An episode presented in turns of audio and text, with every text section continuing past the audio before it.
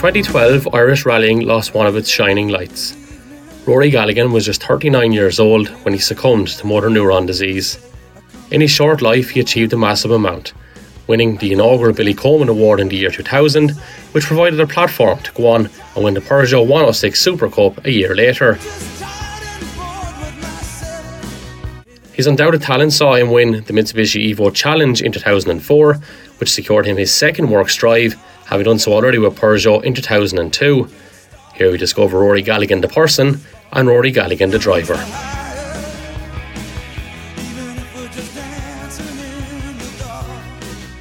Over the next couple of hours, we will hear from those who really knew the old Castleman, and we commence the programme by hearing from Greg Shinnors and Gordon Noble, who both had the honour of sitting alongside the supremely talented Meath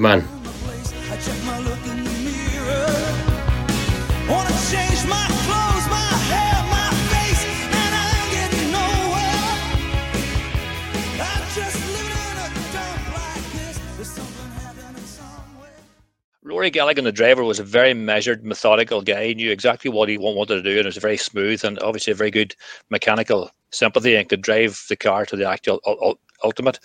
Um, outside the car, I would say he was even slightly slightly shy, but he was extremely determined. Like determ- determination was his mental. You know, whatever happened, Rory is going to get through it or over it or any, anything else. And I think he proved that quite a number of times and over the sort of chips chips were down, whether it be rallying or uh, financial things or whatever. He was always able to come back and sort of work at it. Even in the last few years, he still was able to, you know, have a, as much of a positive thing in his life as, as he sort of could. But, you know, um, two slightly different characters. When the hel- helmet was on, he was, you know, he was, he was smooth and determined and quiet.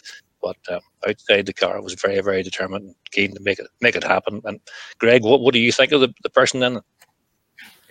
Yeah, something similar, Gordy. Um, look, when the lid went on, he was incredibly focused. Um, he gave it 110%, um, and expected the same of everybody within the team. You know, the goal was to deliver for whoever, whatever he represented, be it Peugeot, Mitsubishi, Respa, or Motorsport Ireland. Um, you know, he was very mindful of, of who he represented, and my God, was he focused.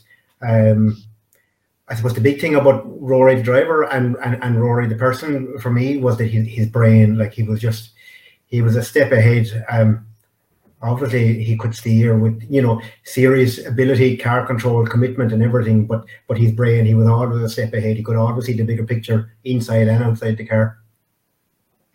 Mm-hmm.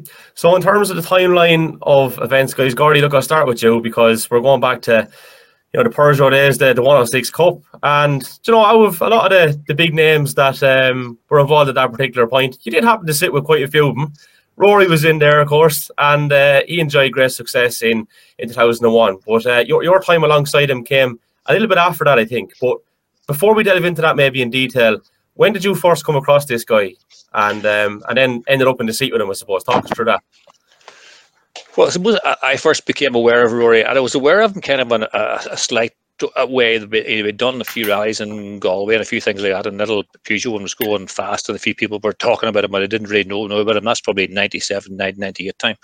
But 99, the first that Peugeot Championship started, the um, 106 Cup was in brought in, and the prize, of course, was driving driving this driving this world car in. Uh, 2000. So there was, uh, from memory, I think there were 50 drivers turned up um, at the start of that 99 year. Um, and the very first event was a not a proper rally, but one of those rally rally sprint things around Silverstone on a wee rallycross type track was in, in there. And Rory appeared there and he was competitive immediately. All he had to do there was drive. There was no pace notes or maps or any of those sort of things. Um, but the one thing that sticks out in quite a number of people's minds, if anybody was there, there was a bit of con- controversy as there would be with any of these things. You get 50 guys all determined to win. And um, I think it was Kevin Ferber who managed to get himself some sort of um, a rerun. Everybody was allowed three runs, and your fastest time was the one that counted. But Ferber got a rerun through somebody that was slower ahead of him, and he was one of those guys that was competitive. Now, there was probably was a dozen guys at least, all very, very close. Um, but then everybody else was kind of up in arms because Ferber got an extra extra run. His car was warm and tires were warm, and I can still remember Rory standing with Mick Mick Linford, who was the the, the, the, the Peugeot chief at the time, with his finger up, I guess, here in his, in his face, reminding him that you know this was not going to, going to be allowed, and there was nobody getting any sort of um, preference no, and things and things like that. From the first day that he ever saw me, you realised this guy was determined he was going to make it work.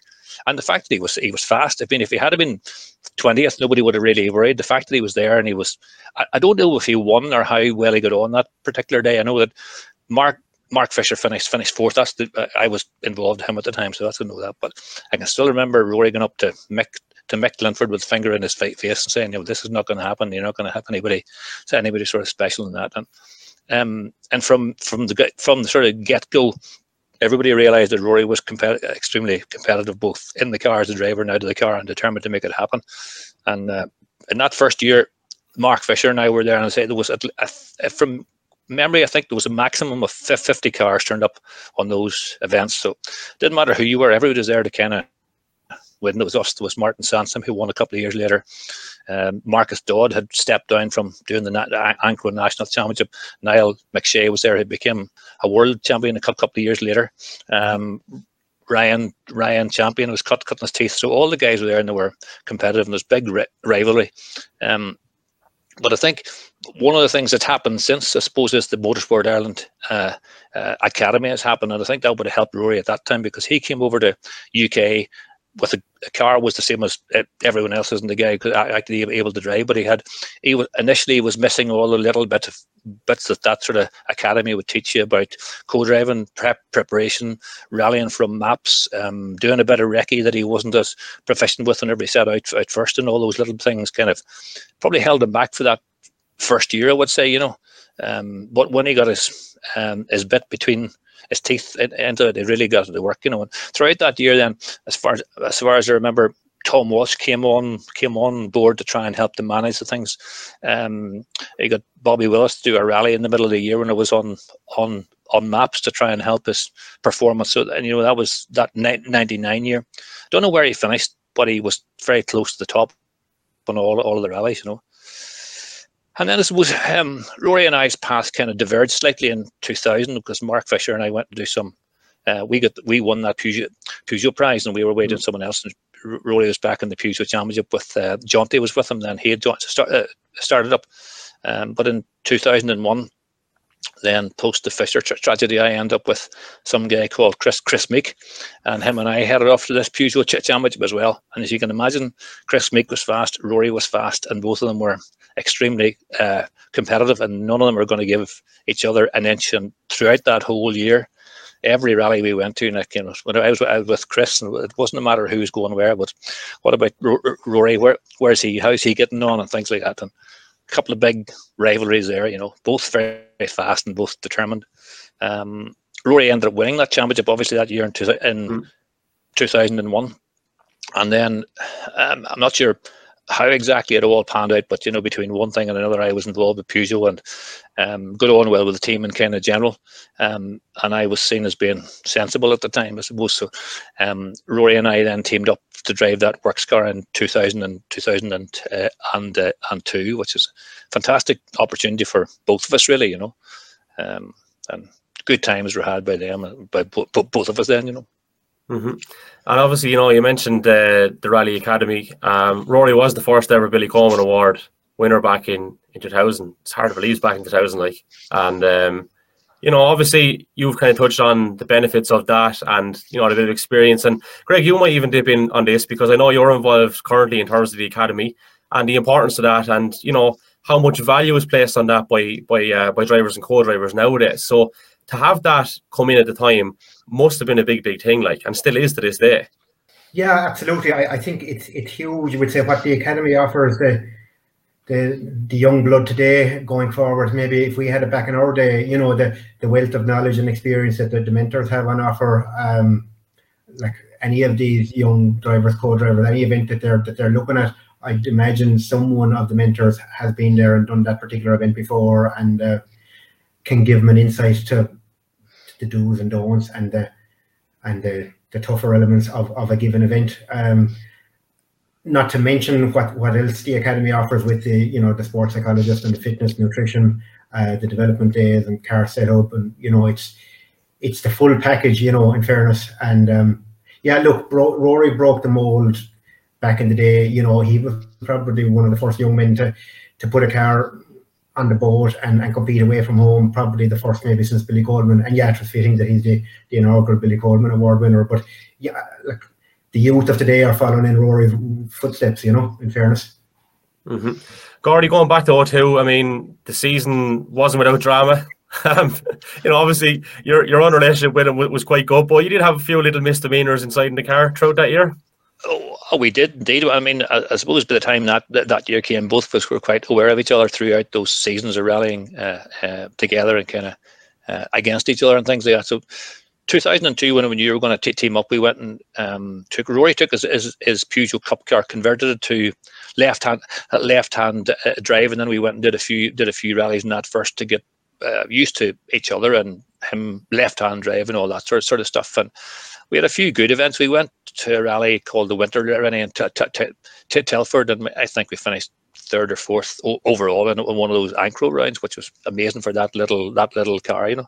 Um, then we went to a rally in North North Wales and had a huge crash in Clocaenog that week. The wee car was absolutely scrapped. There was no wheels. The, the back wheels were off it, and the front of it was really mashed up badly. And that was a bit of a bad bad day for both of us. That was Rory's rally car that he had for the last three three years uh, wrecked, you know.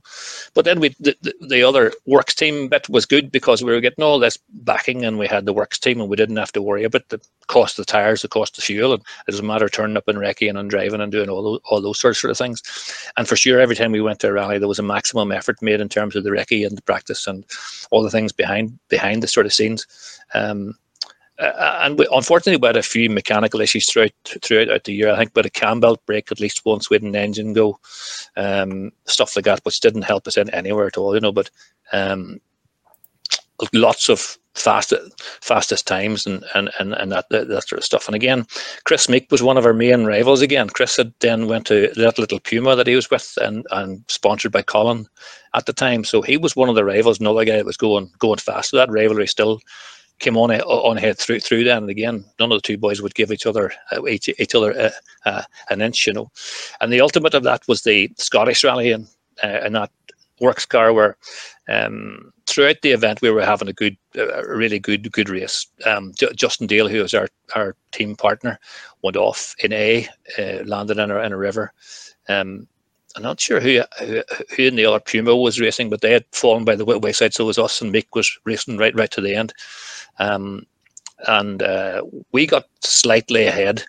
Um, sorry, Chris got slightly ahead at the very last, the very last stage, but then he had a what's called a fuel, um, a fuel issue on the way back from the la- last stage back to the actual finish. So we got back to the finish within our own own time, etc., and waited about and um, assumed we were going to win that 1600 class was a big kudos for us. Got to the actual fin- finish ramp, got up, got champagne, sprayed it, and then got back down. Only to find out that Chris had eventually got himself back into um, Dumfries for the rally was was ending and had somehow convinced the organisers that the uh, that the road book uh, was wrong, so he should have been finishing the rally. So we had a swap, and then we had to get off the off the podium. And Chris and uh, Chris could on. I know that Rory found that difficult to, to kind of live with. He felt that Chris had taken um, taken one away from him there, you know. Um, so it was good, a very, very good year. You know, a very good team. Peugeot were really good to us and things like that. Um, mm. We had another. Uh, if people watch YouTube, you'll remember Roy and I had a bit of a spectacular crash on the um, Jim on on the Jim Jim Clark rally. Um, it's probably a, a, bit of a pace note issue to tell you the truth because the recce was one of those two pass recce's and somehow I had written down the notes twice on my actual page and when it came to the rally I actually read them out the way they were on the page which wasn't the the correct way and landed at this junction at I don't know 40 mile an hour too fast, I'm sure. Landed in this barley field. We were in the, the, the Peugeot and the barley was high, higher higher than us. We drove around the field looking for a, looking for a gate, but when we found what looked like a gate, we were actually about five feet above above a road and dropped out over onto our nose onto a drain. Um, somehow got ourselves out of that drain, which is on the actual access road. I think it was when a jeep came and get us towed out and drove it back to back to service again and continued eventually finish. But bit of a disaster from that. But you know, I think ultimately, we, you know, we we had a few prizes here and there, a few second classes and that sort of stuff, and a few good few good runs. With quite a lot of stage times were good, but the results at the end of the year didn't really um, just justify you know Rory's pace and the, the ability of the, of the actual car and stuff. But um, unfortunately, as far as I was concerned, when that year was over, then Rory didn't have a particular program for the year, year after. Um, I was lucky enough that Peugeot then invited me to go and do that championship again with Gary, uh, with Gary Jennings the year after. Um, but Rory did very very few rallies for the year after until he came back with the Evo in 2004 again. So, hmm. um, plenty of stories with that that that year, but all of them are very. You know, my mind is all very positive about the speed speed we were going and about the team and the ethos and the the happy days we had. You know. Yeah, yeah. Um, it's funny because you know, having looked back at some YouTube videos, uh, there is quite entertaining and, and colourful language at times. That well, yeah. Well, look, Greg. Um, Greg, before I bring you in here, um, and we talk about 04 and obviously the Evo Challenge, um, just some of the names there that that Gordy's mentioned, the caliber of these guys, and and Rory, you know, up there with them as well, and Meeke in particular, what he went on to achieve and stuff. Like we'll come to your experience of sitting alongside Rory and stuff. But this guy, it seemed like the sky was the absolute limit. Like, yeah, look, sure, look, there's no doubt he had the hunger, passion, and commitment. Um, obviously he had the speed. Look, we'll never know. Unfortunately, we'll never know. But yeah, look, he was he was fighting tooth and nail with Kris Meeke, and we know how far Chris Kris Meeke went. Um, but yes, that that's life, isn't it? Yeah. Uh, look, in 04, um, back alongside John D wins the the Evo Challenge, you know, which is obviously where where you kind of come in in along that time frame. Now you tell me before you actually did go in with Rory that there was a few I don't know what you call it false starts, but possibilities of um, a seat alongside that just didn't accrue. Now I don't know if you're if you're at liberty to discuss why that didn't happen, but maybe uh, combine that with how it did actually happen and how you did end up alongside for for all 05 and all 06. Yeah, I suppose between the jigs and the reels over the years, um, obviously I'd been aware of Rory giant killing in the Green 205, and then when he went um, in the 106 Cup in 99, um, somewhere around mid 2000, there was talks of he and I doing something in the Puma in Belgium or something. I think um, it, it didn't materialize. Um, and again, um, there was another possibility. I think um, Galloway Hills, the end of 03, when he came back, um, he's, he's, he's, first foray in, a, in an Evo. I think a dirty job, Evo 5 for, for Galloway Hills. Uh, no not a late call, and I, I, I couldn't commit. But um, yeah, maybe it was third time lucky, we'll say, for the um, the BRC campaign in 05.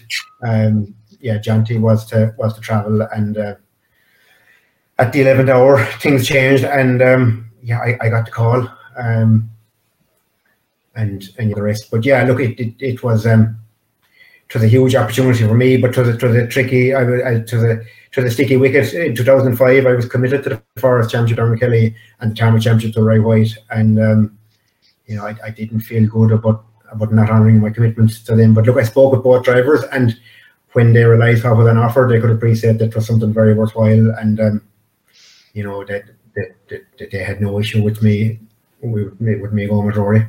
So you kind of get a feeling that there is a clear step up here. And is that entirely in relation to preparation? Is it in relation to talent? Is it in relation to all these things? Or what were those standout things with Rory that were different to maybe everything else you would see prior to that and the setup? Yeah, I suppose look the, the, the whole package. Um, was my first time being part of a team, a works team, um, representing a manufacturer. Was my first full BRC campaign. Um, okay, when the, the, the Irish Tarmac Championship overlapped with the uh, with the BRC rounds in the previous years, I had experience with the tarmac rounds and some gravel rounds, but I, I hadn't done I had done five of the eight rounds before. So um, you know, the two pass convoy recce in, in, in, the forest is a different ball game. Um, representing a manufacturer is, is, a different ball game. You know, being a team player and, and possibly having to, to drive to team orders, all that was looked to, to the whole new level, a whole new experience. Um, but Rory, that came naturally to Rory, I'm sure, from the from the Peugeot days, um, and he knew he knew what what wearing the Mitsubishi shirt entailed that you were representing a manufacturer, and um, like he was he was an excellent ambassador and excellent at at PR on, on, on, that front, and very mindful of who and what he was representing and what was expected of him. You know, like we were in the works car, as Gordy said, we didn't have to worry about the cost of tires and fuel. You were given the best car best tires, best fuel. You were expected to be the best crew, and you were expected to win. So um, yeah, all that brings its own pressures, you know. Yeah, and everything outside of that then is, is ultimately probably deemed a failure. But you know, the guy seemed very well equipped to, to deal with all that pressure. He seemed to thrive on it. In fact, from from stories that I've heard in researching this program, and no different to uh, what Gordy, um, I suppose, alluded to regarding O2. There was a, a, few little ups and downs and hiccups. So one particular standout moment has to be in round eight when the scissors comes out of the pocket and he's going adjusting the steering wheel, and all of a sudden you're driving the Mitsubishi. yeah, and I don't think he was too happy. I don't think I was carrying enough speed for him. But um, yeah, look, in fairness, there, there, there's so many. That's funny looking back, but by God, it wasn't funny when when the, the little ring of Allen bolts was came, came loose, the, the, the wheel came loose from the boss. Um, he said it on the intercom, but like there, there's so much you can take from that. Like the fact that he knew I had the scissors in the bag, you know, and he was quick enough to think that he could he could make it work. Um, so um, yeah, look, it, it, obviously wasn't. It was it was, it was, uh, it was challenging in the car at, at, at, that point in time to try and hang on to this yoke. And um, but anyway, what I did was um, I could I kind of scanned the page and I could see there was there was a long distance overhead. So uh, I called a 600 distance. Um, called it too early, but deliberately so. And as soon as Rory heard the 600, um, he, he said, "Give me your scissors." And uh, yeah, next thing he's he's taking the wheel with the scissors, and I'm steering. Um, and within a, single or second, the scissors was was fired back at me, and Rory was back at the wheel, literally. And my God, was it was it some tilt from there till the finish? Um, he was just gone beyond the car's ability, you know. But, Would that uh, be an example, Greg, of what you mentioned in terms of being a step ahead and the brain thinking a little bit differently? That as soon as 600 is called, right, there we go, impulse straight away, get me that scissors, I'm getting this done. Absolutely, yeah. And look, like Rory didn't take no for an answer. You know, he he, he didn't accept no. He didn't accept. He's a clubman, a sportsman. He could take his beating, no problem whatsoever. But he didn't give up. Um, and you know, like plenty young at the time. There was there was young lads that he would have been mentoring as well. And um, I forget who it was now, but met some on, on some of it met some lad at service and said he'd lost second gear. And Rory said, "Drive around your problems." you know, there was there was no long face, there was no moaning about losing second gear to drive around your problems. Um, and the very same, he, he certainly practiced what he preached, you know. Yeah, guys, like, isn't it strange that the characteristics that you refer to there obviously seems to be the characteristics he used in dealing with the illness. He, he, seemed to just work around it. Like, I mean, I think there's a five or six year period from diagnosis time to the time he actually passed away. But those things you're mentioning there just seem to be, you know, in a weird roundabout way, him being equipped to just go and deal with it. And it didn't seem to change during the time he was ill as well, without knowing the full thing and without going into the full thing, guys. That just seems to be uh, a bit of a standout there from his demeanour. Is that accurate, would you think? Yeah, Kevin, I think he, he never, did anything like that kind of put him down or make him sort of step back, even in the, the, the last year when he was actually competing and it was difficult um, to be uh, even allowed to actually drive. He was making a big effort the day before the rally, or even the morning of the rally, driving from his house to Dublin to get some doctor shirt to get back to the rally to get be allowed to drive. And that level of determination, you know, you could. 99% of people would just give up, but he he wasn't going to give up. He was positive about the whole thing and thought about everybody else around him and who he was, as Craig says, who he was rep, representing and so on. So, no, uh, fantastic character, exactly right, you know. Mm-hmm. Greg, just to go back a bit on on 05 then. So obviously that results in in second for you in the in the production, and going into 06 then, you know, Finland in particular has to be a standout. And if you want to bring in something else here as well, that's absolutely no problem. But the makings of, of Finland and the actual experience of it as well, and the few headaches that you maybe encountered in terms of uh, getting the entry in and, and a few adjustments that that had to be made yeah, I suppose like like Finland came out of nowhere, and I suppose it started. I got a phone call from from Chris from ADR, and I think a Tuesday afternoon that like you're doing Finland entry close in an hour, get the entry in, and you're just trying to process this. Um, yeah, um, but I suppose just to, to go to, to double back before I, I get into the Finland story, like you know, zero six, which uh, firstly Rory was retained on merit, zero five was a prize drive, 06, um, Rory was retained on merit in the in the Mitsubishi factory team.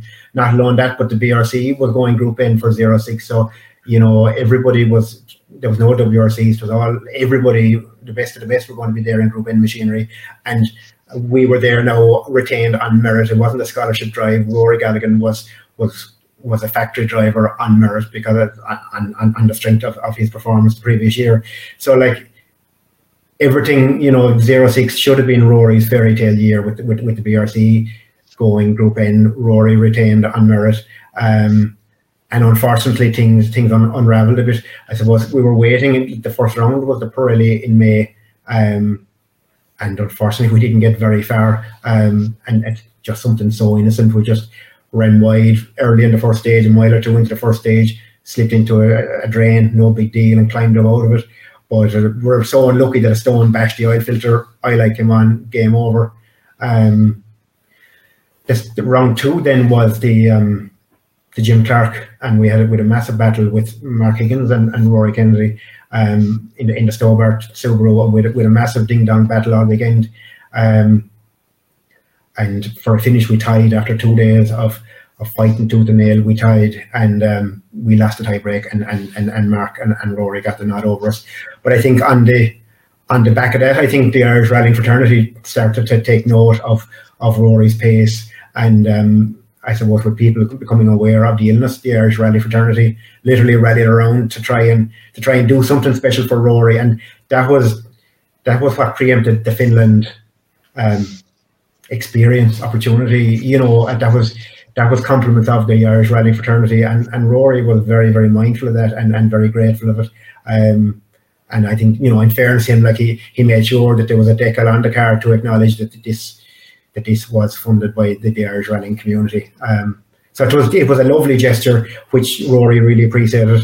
Um, I suppose the fact he had been there in 2000 in an Astra, he had a bit of experience of the territory, and I had been there with with uh, with uh, Hugh Dunn in a legacy in, in zero one. So we, we had a bit of experience, but um, yeah, look, the priority was to get around and get the full experience of the event and get to the finish. And um, yeah, it was lovely to be at the finish ramp and, and plenty of tricolours there, you know. Mm-hmm. And you can go and tell us a story about having to change few bits if you want, but if you, if you want, that's okay too. Um, I don't think we're going to get in trouble at this particular point, but I'm making reference to the entry and uh, the machinery, obviously, because uh, that was that was a change. But you know, it seemed to transpire that he was happy enough. I think initially was it meant to be a WRC drive, and then well, that's right. To, yeah, yeah. Look, it, yeah. initially, like, again, the idea was that it was going to be Rory doing a WRC event in a WRC car with a WRC team, which would have been just phenomenal. But um, the reality uh, that the cost of it was just just wasn't attainable. Um, so we were going with we, we it transpired that we, we were going with our own BRC ADR team in in um, in his 05 E19 Rory's 05 car, which was now up to E19 spec. Um, but it was probably it was probably a good thing because that meant that Rory was going in a right and drive car that he was familiar with, with a team he was familiar with, and there was less unknowns, and it, it probably made the whole experience more enjoyable.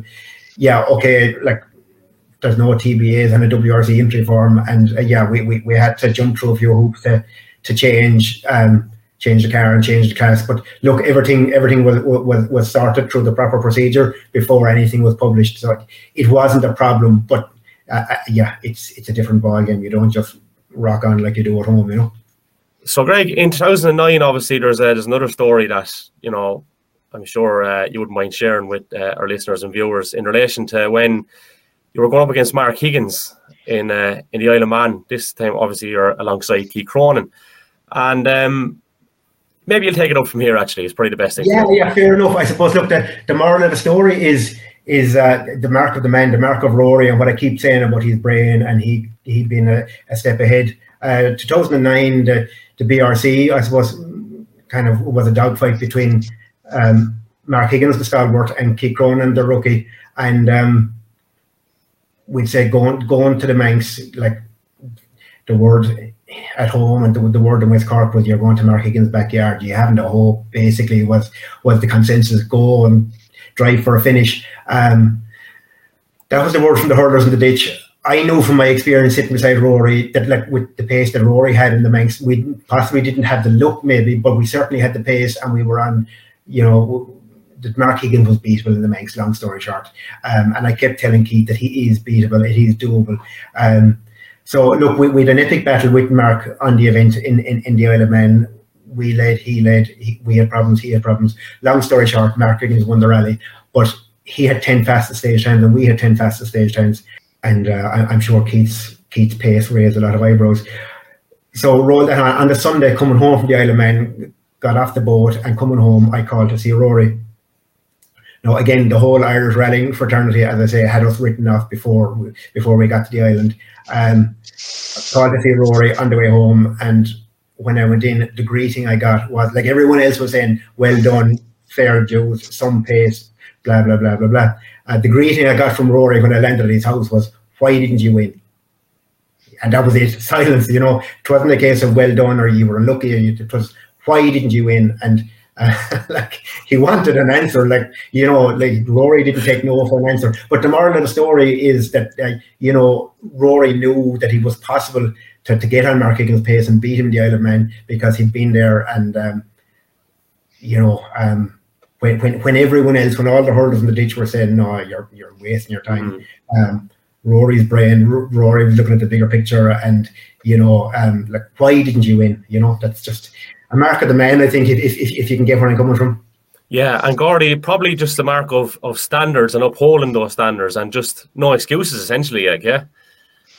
Exactly right, Kevin. He he made his biggest effort and made sure that there was nothing that couldn't, you know, that should should happen that didn't actually happen. Then he expected everybody else to do to do exactly the same. I suppose Greg and I were lucky enough that we we had done a few done a few rallies before we, we actually went with, with him, so we had a bit of knowledge of what was. Uh, uh, expected of us, and then it didn't become pressure; it just became the norm, if you know what I mean. But I'd say for a rookie, they would have found it difficult to get in there because you did expect to do everything perfectly. There was no half measures, there's no thinking about something. You had to be the answer immediately, you know, and it had to, had to be right and so on. But that then helped to bring the whole of the rest, rest of the team on. I mean, the people that worked at, at the car at home knew that, you know, the guys in the sort of garage at, at the, before they ever went, went to the rally, they were making the maximum effort and everybody else was gaining, gaining out of it. I think one of the, the other legacies that I think about is the um, 205 challenge that Rory then developed uh, uh later on in his, in his, time, and that was his way of giving some something back and te- teaching guys how to build a car, how to make it work, and then how to actually drive it as well. And quite a few boys got a, a lot of good um, experience cheap out, out of that, you know. So I think it was important that he, he left that bit of a legacy with those those guys behind him as well. Gordy, I believe you have one more um, story for us before we uh, finish this particular segment yeah, one more quick bit of a story, Kevin, is when they were doing the British Championship in that um, works car, the uh, Rally of Wales, I think it was, we spun in one of those for us, very innocuous little spin, just ended up sort of half, half parked. Um, and we were carrying the camera for BBC or whoever was covering it. And the, the only thing that people remember about is, is not the speed we were going or the time times. But whenever we got stuck and there was no people about, all, all, all I heard was Gordy, toot the horn, Gordy, toot the horn, Gordy, and that was played over and over and over again. Toot the horn, Gordy. So that was another happy memory that people keep regaling to me as time as time kind of go, goes on. You know. Greg, anything from you there before we finish? Um, I suppose there's loads. I suppose just the um, Scotland, I suppose Scotland 05. Um, I remember meeting Tom Walsh at an event or being in Tom Walsh's house and he showed me a photo of Rory in the 106 in Scotland. And now this is this is back um, 2001 or two in, in Tom Walsh's house one night. And they're looking at the photo of this black 106 in Scotland. And I remember Tom admiring the photo and saying like that that Rory loves Scotland and he always goes well in Scotland. Now just hold that thought. Then would say when I was sitting with Rory a few years later, um, I remember teasing him one day. And anyway, long story short, tower gravel, tower gravel, and he said, you know, gravel, but dry gravel. So um, the, Scot- Scottish 05 was our second event, and, and, I can tell you it was dry gravel. And I just remember, like the, you know, I, I just remember Tom Walsh's words ringing in my ears, like um, the commitment um, on, on, on the gravel in, in the Scottish. Like we we led the event, you know, on, on the Friday night we were holding on second overall. Saturday morning we, we led the event for a stage, but talk about punching above your weight. Um, but yeah, Rory Galligan on dry gravel in Scotland, using every millimetre of the road. Yeah, I'll never forget that. In fairness. Now, I'm delighted to be joined by uh, Tom Walsh, who uh, managed Rory Galligan back in the day. Tom, you're very welcome on the Irish Rally podcast. You are, of course, uh, paying tribute to uh, Rory. Hard to believe, I suppose, that uh, it is 10 years since he has passed away. But, uh, you know, we're here we're here to tell you a story. And um, no doubt you have a good few of those from your time involved in the management of them. Yes, indeed, Kevin. Um, delighted to, to, to get involved and help pay tribute to Rory, like who was, I have to say, one of the greatest guys I ever dealt with and met and worked with. He was uh, absolutely incredible guy in, in every respect. Um, but uh, uh, and it's again when you say it's ten years, and you rang me and said it was ten years, couldn't believe it. Uh, how time flies. Yeah, um, I I suppose I didn't know very much about Rory Galligan, I have to say, back in the late 90s, because uh, I wasn't taking a lot of heated things like that. I was kind of had actually semi dropped out of rallying haven't been involved in it for years with various people over the years, and I kind of dropped out and was doing nothing. And uh, James Foley rang me one night and said, There's this guy up in me called Rory Galligan, and we have to try and do something to get him going because he said, He's unbeatable. He said, I have one of the best Honda Civics in the country. He said, and he has probably one of the worst Peugeot 205s. He said, and I can't beat him. So it kind of started from there. We we we um, we touched base. James organised a trip to the RAC rally spectating. He said, "We bring Rory over and let him show him, let him see what the, the, the big time is like, and try and whet his appetite." You know. So I had contacts at that time, so we went to the M Sport camp and we went to the Prodrive camp and had a, had a good weekend, I have to say, chasing about and spectating and enjoying it. And the Peugeot Cup um, idea had been launched at that stage, just around that time. I think it was 98. I think it would have been probably November 98, RAC.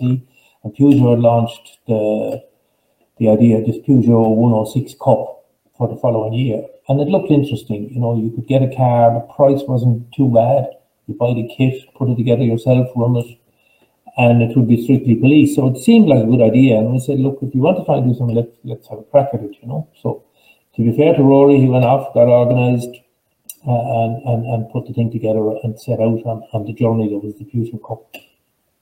Mm-hmm. Uh, did you take much persuading, given the fact that you had a you know a little bit of time spent away from it? I know um, we all we all know, I suppose, the connection to, to Billy Coleman and stuff, and various other drivers as well. But why why Rory in particular? Did you did you just see that little bit of a spark in him then, having got that phone call? Um, because you know you might say to yourself, "Look, I'm away from this now, and I'm kind of happy enough." You obviously saw something in him to, to make you go back. Um, yeah, he, he he kind of struck me immediately as as being very determined. You know, was even though we had there was no plan initially, we were chatting and talking, but he had that kind of determination in him, and he had he had a real intelligence. You could tell he had a real intelligence about him, you know, which is one of the critical things in in in, in rallying. You know, you you you really do need to, you need a brain that reacts quickly and thinks quickly and makes the right calls. You know, so he had, you know, it was just something that struck it. We kind of struck it off, you know, and uh, I thought, you know, if we could do help him in some way, let's do it. So we we um, we we kind of got that idea going. Um, I think maybe even before that, Sean McHugh here from my own club in Mayo. Uh, I can't remember whether it was before I met Rory. I'd say it was before I met Rory well, himself, himself, himself and myself were going to the Galway Rally PR launch one night, and uh, he was talking about Rory Galligan. And that, in fact, is where the, the kernel of the Billy Coleman Award came out. Mm-hmm. Yeah. Uh, had this idea, we, you know, Irish rallying was flat out at the time, maximum entries, money, you know, plenty entries. And he really thought if he could get some bit of spin off money wise, and support the young guy. And and that's out of that. Sean, to be fair to him, and the Mayo Motor Club put forward the idea of Motorsport Ireland. It was taken on board, and the Billy Coleman Award was created. And as as look uh, with with the whole idea, first of all, of trying to get something behind Rory. And while we went off and did the Peugeot 10 Cup in '99 um, in England, and it was a baptism of fire for Rory. You know? um, he, he had some. I can't I can't remember the particular results now, but he he he definitely starred in it, even though he didn't win it. I think Mark Fisher might have won the first one, you know, that year. And, and um, but the, the Billy Coleman Award got created, and lo and behold, at the end of the year, Rory was the first winner of the Billy Coleman Award because he, he met all the criteria, you know, and mm. was was was a very worthy winner of it, um, and used that money then in the following year or so uh, to go on and, and eventually win the the Peugeot 106 Cup. You know, yeah, and that was probably one again like one of the best series I ever was involved in. Like the the competitive element of it was crazy. Like there were, you know, people would think now, what Peugeot 106, what would you be looking at? You know, my own kids at the time, they were teenagers coming on, and they would go to a rally and they would only go to watch the 106s because the, the, the these guys were driving those cars absolutely on the door handles, um, and and they were respected. You know, with with with the, the people, I mean, you had of Mark Fisher and um, Kris Meeke, even I think uh, the last year Rory won it, it came to a battle between Rory and Kris on the last round. Now Kris mm. was only in his first year of rallying, but it was very obvious from the first day he got in the car that talent was there. And, mm. uh, it, uh, like all in around the one time, Tom. Yet Gary Jennings, Ryan Champion, all these guys in, yeah. in at the one time, you know. Yeah, there were a string of guys. There was a guy called Martin Sanson in England, whom we've never heard of since. He won it the second year, and him and Rory had some colossal battles. You know, uh, the, um, they were they were really really competitive guys, but inevitably most of them didn't have the money. You know, they had talent, they could shine in a series like that, but they never got the breaks. You know, um, which is the story of rallying all over. You know, but mm-hmm. I have to say it was really the most competitive series, and it was a great family.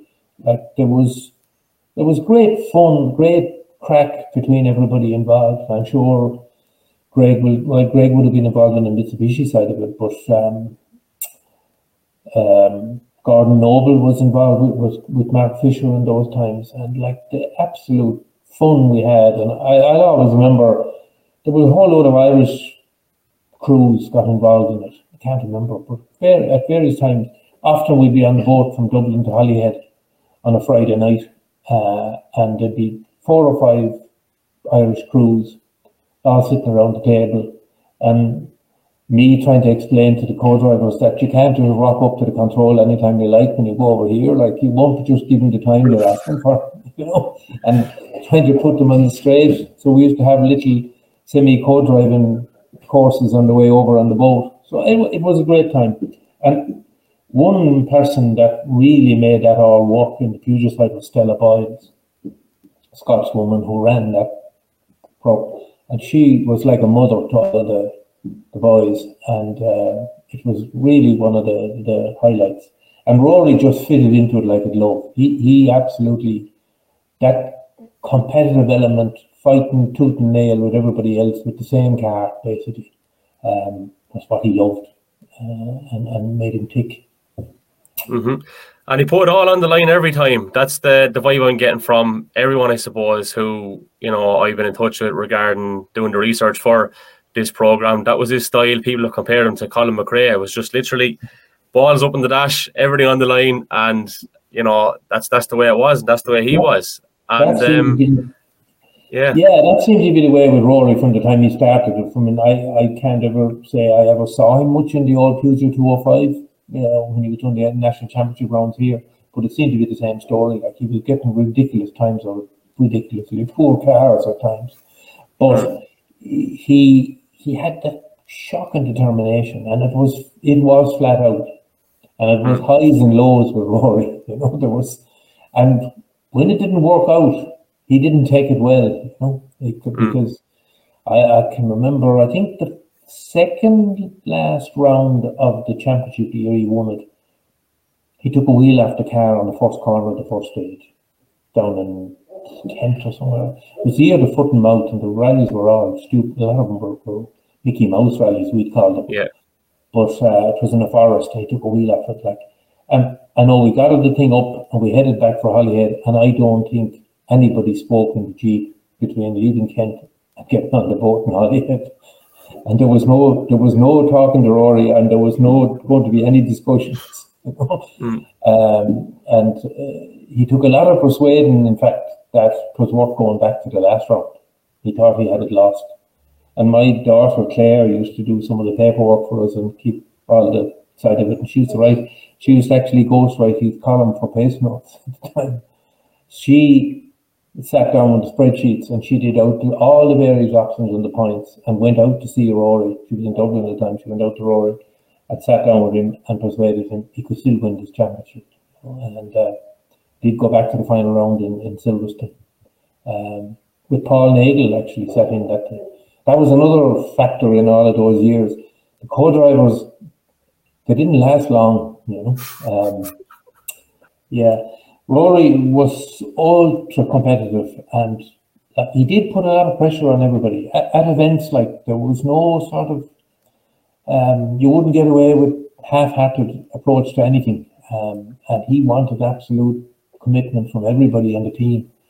And uh, the lads, Johnny and Paul and Mark Brady and uh, John T. Uh, him times, co-drove him in the Mitsubishi. He was involved in putting that together.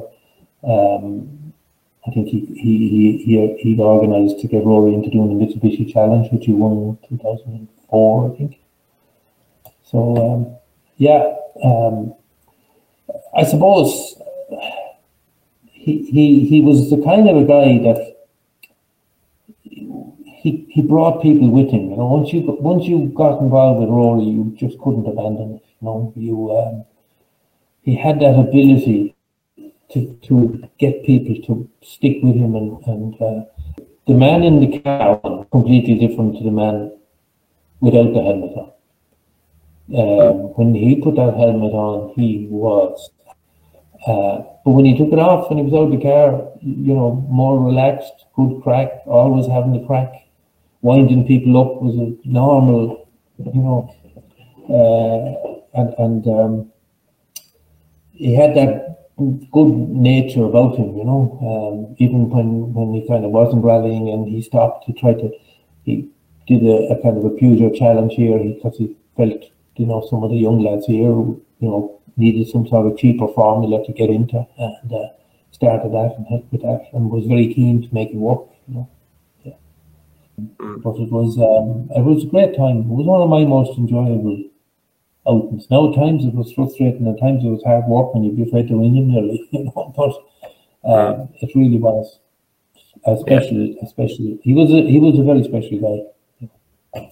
hmm I'll I'll finish up on one point then, and I'll I'll use this part. So, if we were to finish up and describe Rory Galligan, the driver, and Rory Galligan, the person, I'll get you to answer those two. Uh, Rory Galligan, the driver, was, I feel he was probably one of the greats we would have produced in this country. Um, it had to had to really work hard at it um, to get to get going, to get cars, to get driving. Um, but the talent, the sheer speed was was ridiculous. You know. Um, I remember watching him one time down, uh, on, uh, when he was in the Mitsubishi, and Frank O'Mahony, Frank's son, was doing the, the rally as well. And Frank and I were spectators, we were out to. We could see him coming down the hill a long way in the distance. And Frank said to me, "You can't do that.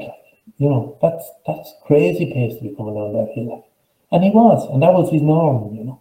Um, an absolute, and as you say, you could compare him to Colin McRae. Yeah, and as I said, look at Kris Meeke with speed and what Kris showed in the World Championship, and I have no doubt Rory could have been there with him.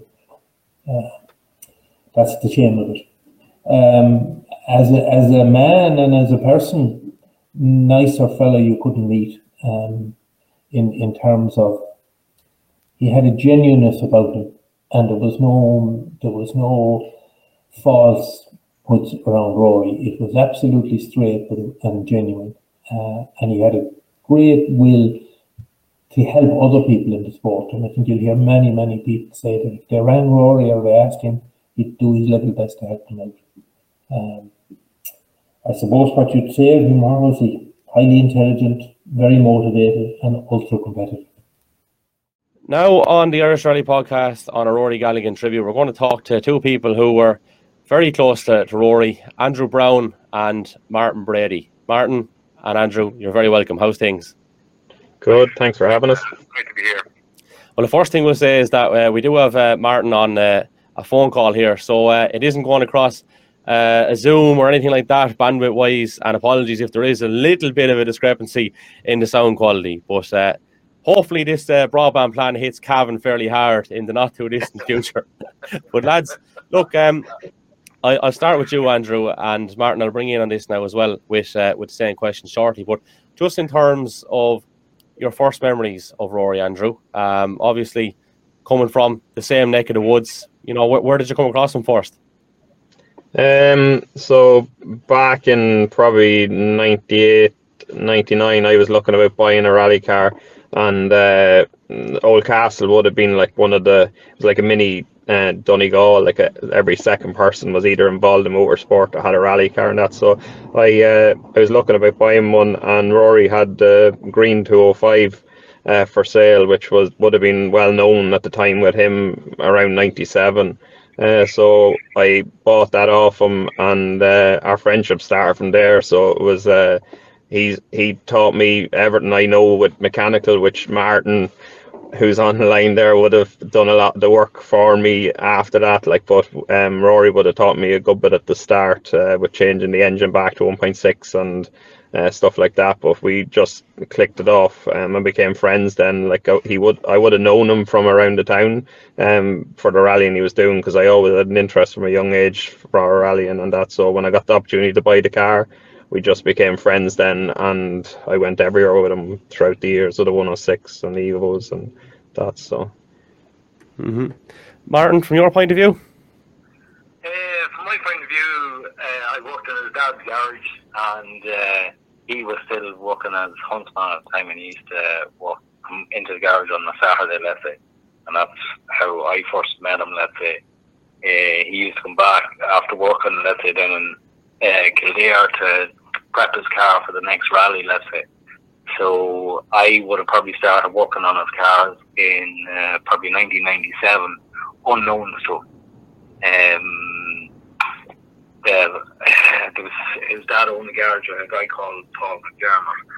So uh, Paul would have been getting me to do a bit of spanner checking on the car, let's say, where we wasn't looking. Um, I was only like, uh, I think in 1998 when Rory discovered that I was actually doing work on the car. Yeah, so very much nearly you could say from from day dot or whatever, like there thereabouts. When he bought the 205 uh, first, I was there. Let's say I remember coming into the garage, let's say, and everyone looking at it. So, um, yeah, there, uh, from the start of the 205 probably. Mm-hmm. And from the early experiences, what vibe did you get of Rory, the demeanour, the character, and could you see anything that would indicate the driver that he would turn out to be?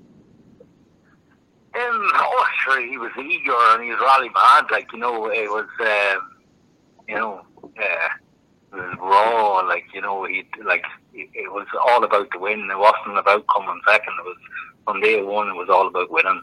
You know, and getting the enjoyment out of winning and putting putting his heart on the sleeve, let's say, to go and win and do his best. And you know that's you know he, he, I think in everything he done up to that point, let's say, from horse riding and stuff like that, he was always at the top of on top of his game or the top of the tree. Let's say he always wanted to strive to be the best, you know, and that's you know carried through to his rallying. Like you know, then when he did start rallying. Mm-hmm. And those traits, Andrew, you would have saw as well, obviously.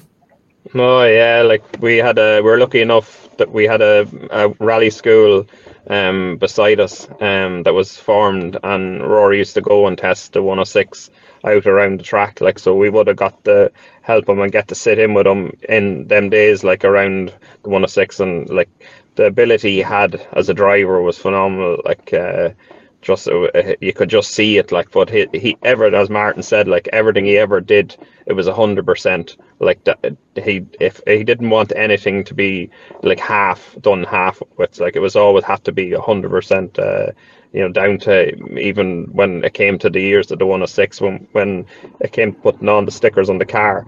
It, I used to do it because he allowed me because he knew I could I could do it but he wouldn't let anyone else touch it because if, there was a bubble in it, it was just he was perfectionist like in everything, and it was it, it was just that one thing that the eager he had to to get to the top like.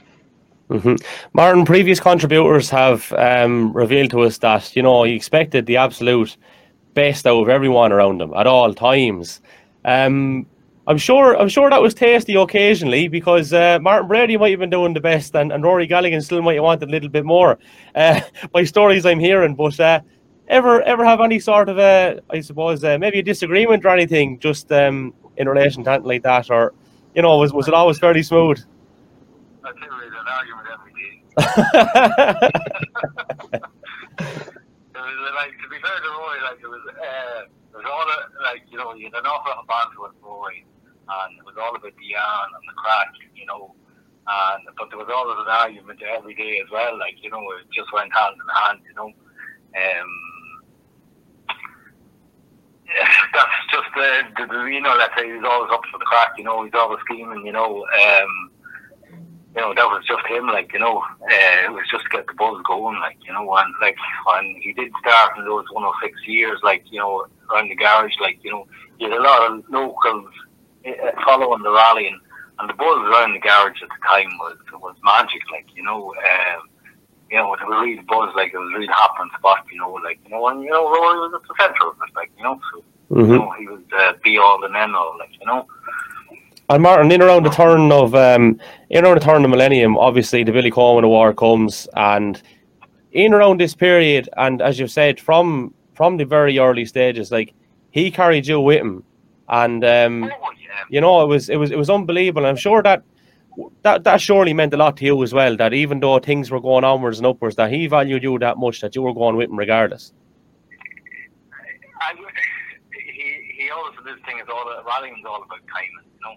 And I just happened to be working in the garage at the time, you know, like um, Paul McDermott, let's say, with partnership with his dad, like he was a huge help to him as well, really good mechanic. There was another guy there called Vincent Kyle, like they would have done a lot of the prep work on the 205 at the time, you know. Um, like I remember um, there was some uh, guy with a breakdown recovery. I mean, you've been following rally through the national circuit, like '96, and he, just, he turned around to Paul like saying, he says, "That guy has talent and he needs help."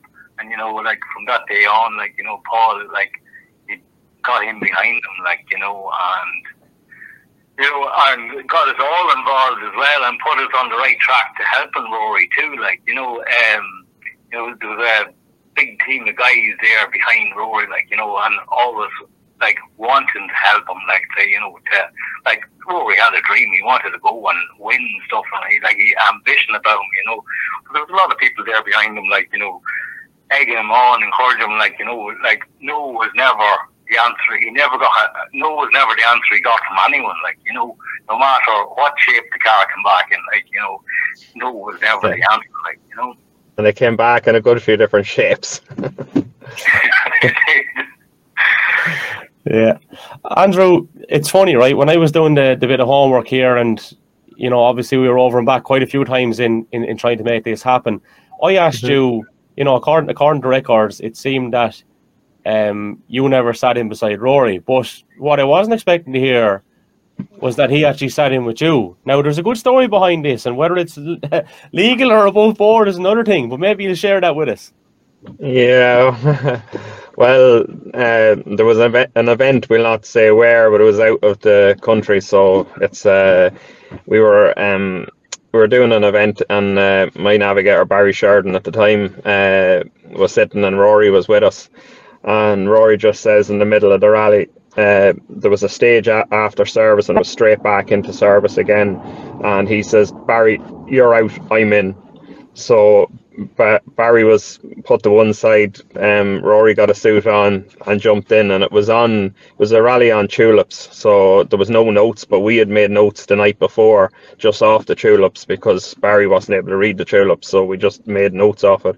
But Rory actually we took off on the start line, and I know it's something we shouldn't have done, but it was the devilment that was in Rory as well, and uh, sure he just wanted to, to you know have a bit of fun that it was wasn't a serious rally or anything. So uh, so we headed off, and uh, we got into the second corner, and uh, Rory just got the the notes and threw them into the back. And I have a camcorder uh, now. I don't know where the coverage is, but I do have it, and you can hear Rory's voice over the the cam over the engine noise of him roaring. Go on, go on, go on! Him roaring, shouting at me, going across a blind crest, uh, and it was on gravel. So uh, it was uh, it was one of them experiences. it was it was different, like. Uh, but he he um yeah he he got out of the car and says never again like so but uh, he he knew the venue real well so when he threw the notes out he was like go on go on I know this I know this I know this and uh, it was back in the day when it was a Peltor helmet and the intercom wasn't great and uh, that but uh no it was a good memory like and uh, everyone was safe and it was done it was done and it was dusted and no one knew any different until this day which is probably over 20 years later like so Yeah, well, But, uh, sorry for him to say go on, go on. I know, but he wasn't the one driving it. no, no, but uh, yeah, but he, he, I think he trusted in what I was doing. But uh, as I say, when he got out, he was like, "That's it, never again." Like so, uh, that but it was, that it tends to happen a lot. You know? yeah, yeah, but it was good. It was good. It was uh, it's a nice memory to have because say that I've only ever sat with him once, and that was when he was doing the Evo challenge, and I got the opportunity to go testing, and uh, we ended up um going in this place and it was it was a real fast section and it was up over a blind crest down to like a square left and he was coming up and all you could see is the trees in front of you and on just on top of the crest he just flicked the car sideways and go down the the, the down the um into the square left on a full drift and I couldn't get over this. It was just something crazy like the speed that he was able to carry and to put the car in a position to take the square like on on the crest like it was just something else like but that was the only opportunity I got to sit in with him on a four wheel drive but the talent that he had was just incredible like hmm Um, Martin, judging by the little giggle there at the start of Andrew's story, it seems that you may or may not have been aware of uh, such an event happening as well. I wasn't at that rally. yeah, yeah. Well, look, it, it's funny. We, we can say it here now, but we're trying to make a little graphic here to put up on the screen, which which we are doing um, every time you speak here. We couldn't find Sightner Light or Martin Brady on Google, so um, I don't think you're going to get getting in trouble anytime soon. Anyhow, you won't be able to track you down too easily. No, no. no, no. and, and, and the first few rallies I went uh, with Rory, nobody knew who it was. And Yeah. can I just ask then, just just on that, like going into you know the the work setup, we'll say that little transition, like was there any little teething issues there at all? Was there things that they wanted, and maybe obviously Rory wanted you involved there, like, but how how did that little aspect of it phase out, like? I'm not sure. Rory wanted someone to come with him, let's say, and uh, I was probably the youngest. Uh, you know, I, I, I don't know how. He, he ended up asking me, and I said, yeah, no bother, like, you know. Um, but I wasn't really putting myself forward. It was just uh, he needed someone to go, let's say, and I was probably the through the straw, short straw, the long straw, let's say, you know. Hmm. Um, I don't think there was any. Um, major interview for it or anything like that, you know. But uh, he, he look, it, it was it, it was at the time, let's say, where uh, works drivers brought their own guy with them into the team. Let's say uh, I just happened to be a mechanic, let's say, so I got to work in the car. In the case of Justin Dale, uh, Justin Dale's dad was there, Chris Dale. He wasn't a mechanic; he was just floating about, let's say, but he was still involved with the team, say, and Biden, Justin, let's say and I just happened to be a mechanic working on the car. Let's say that's how I came to be involved that that way, like you know. So Uh, But he wouldn't have brought you unless you were good, like so. Yeah, I, I had very little experience at the, in rallies at that point. That I'd only done a handful of rallies with him, let's say. So, Yeah. uh, but it was. Uh, But I was, get, I'm getting the feeling you're doing yourself a bit of a disservice here, and I think Andrew's maybe in agreement Yeah. with me as well.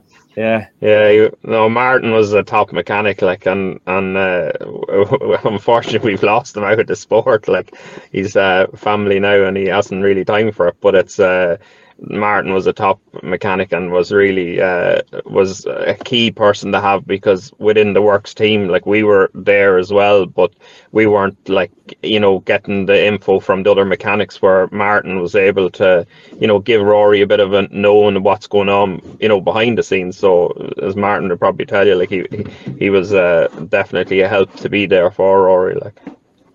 hmm Martin, can I just ask then, and Andrew, in relation to 2003, obviously, you know, there's there's there's no drive there. Um, you know, without without knowing a full depth of of the reasoning behind that, um, is it a case where obviously you fall foul the finances, which is the sing, single biggest uh, factor in the sport? I mean, we've seen so many great drivers that uh, unfortunately things didn't work out for them just for those reasons. And I know I'm kind of jumping the gun here a little bit, but uh, you know, it was a it was a, a key part of his career, and just unfortunately in 03, not too much rallying was done.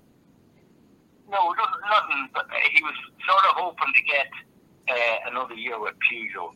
That was the goal. Look, he didn't have the finances to uh, even contemplate renting a Super 1600 just the price of ru- running them and everything. Say he was hoping to get uh, a second year with Peugeot. Let's say, but that didn't happen in 2002.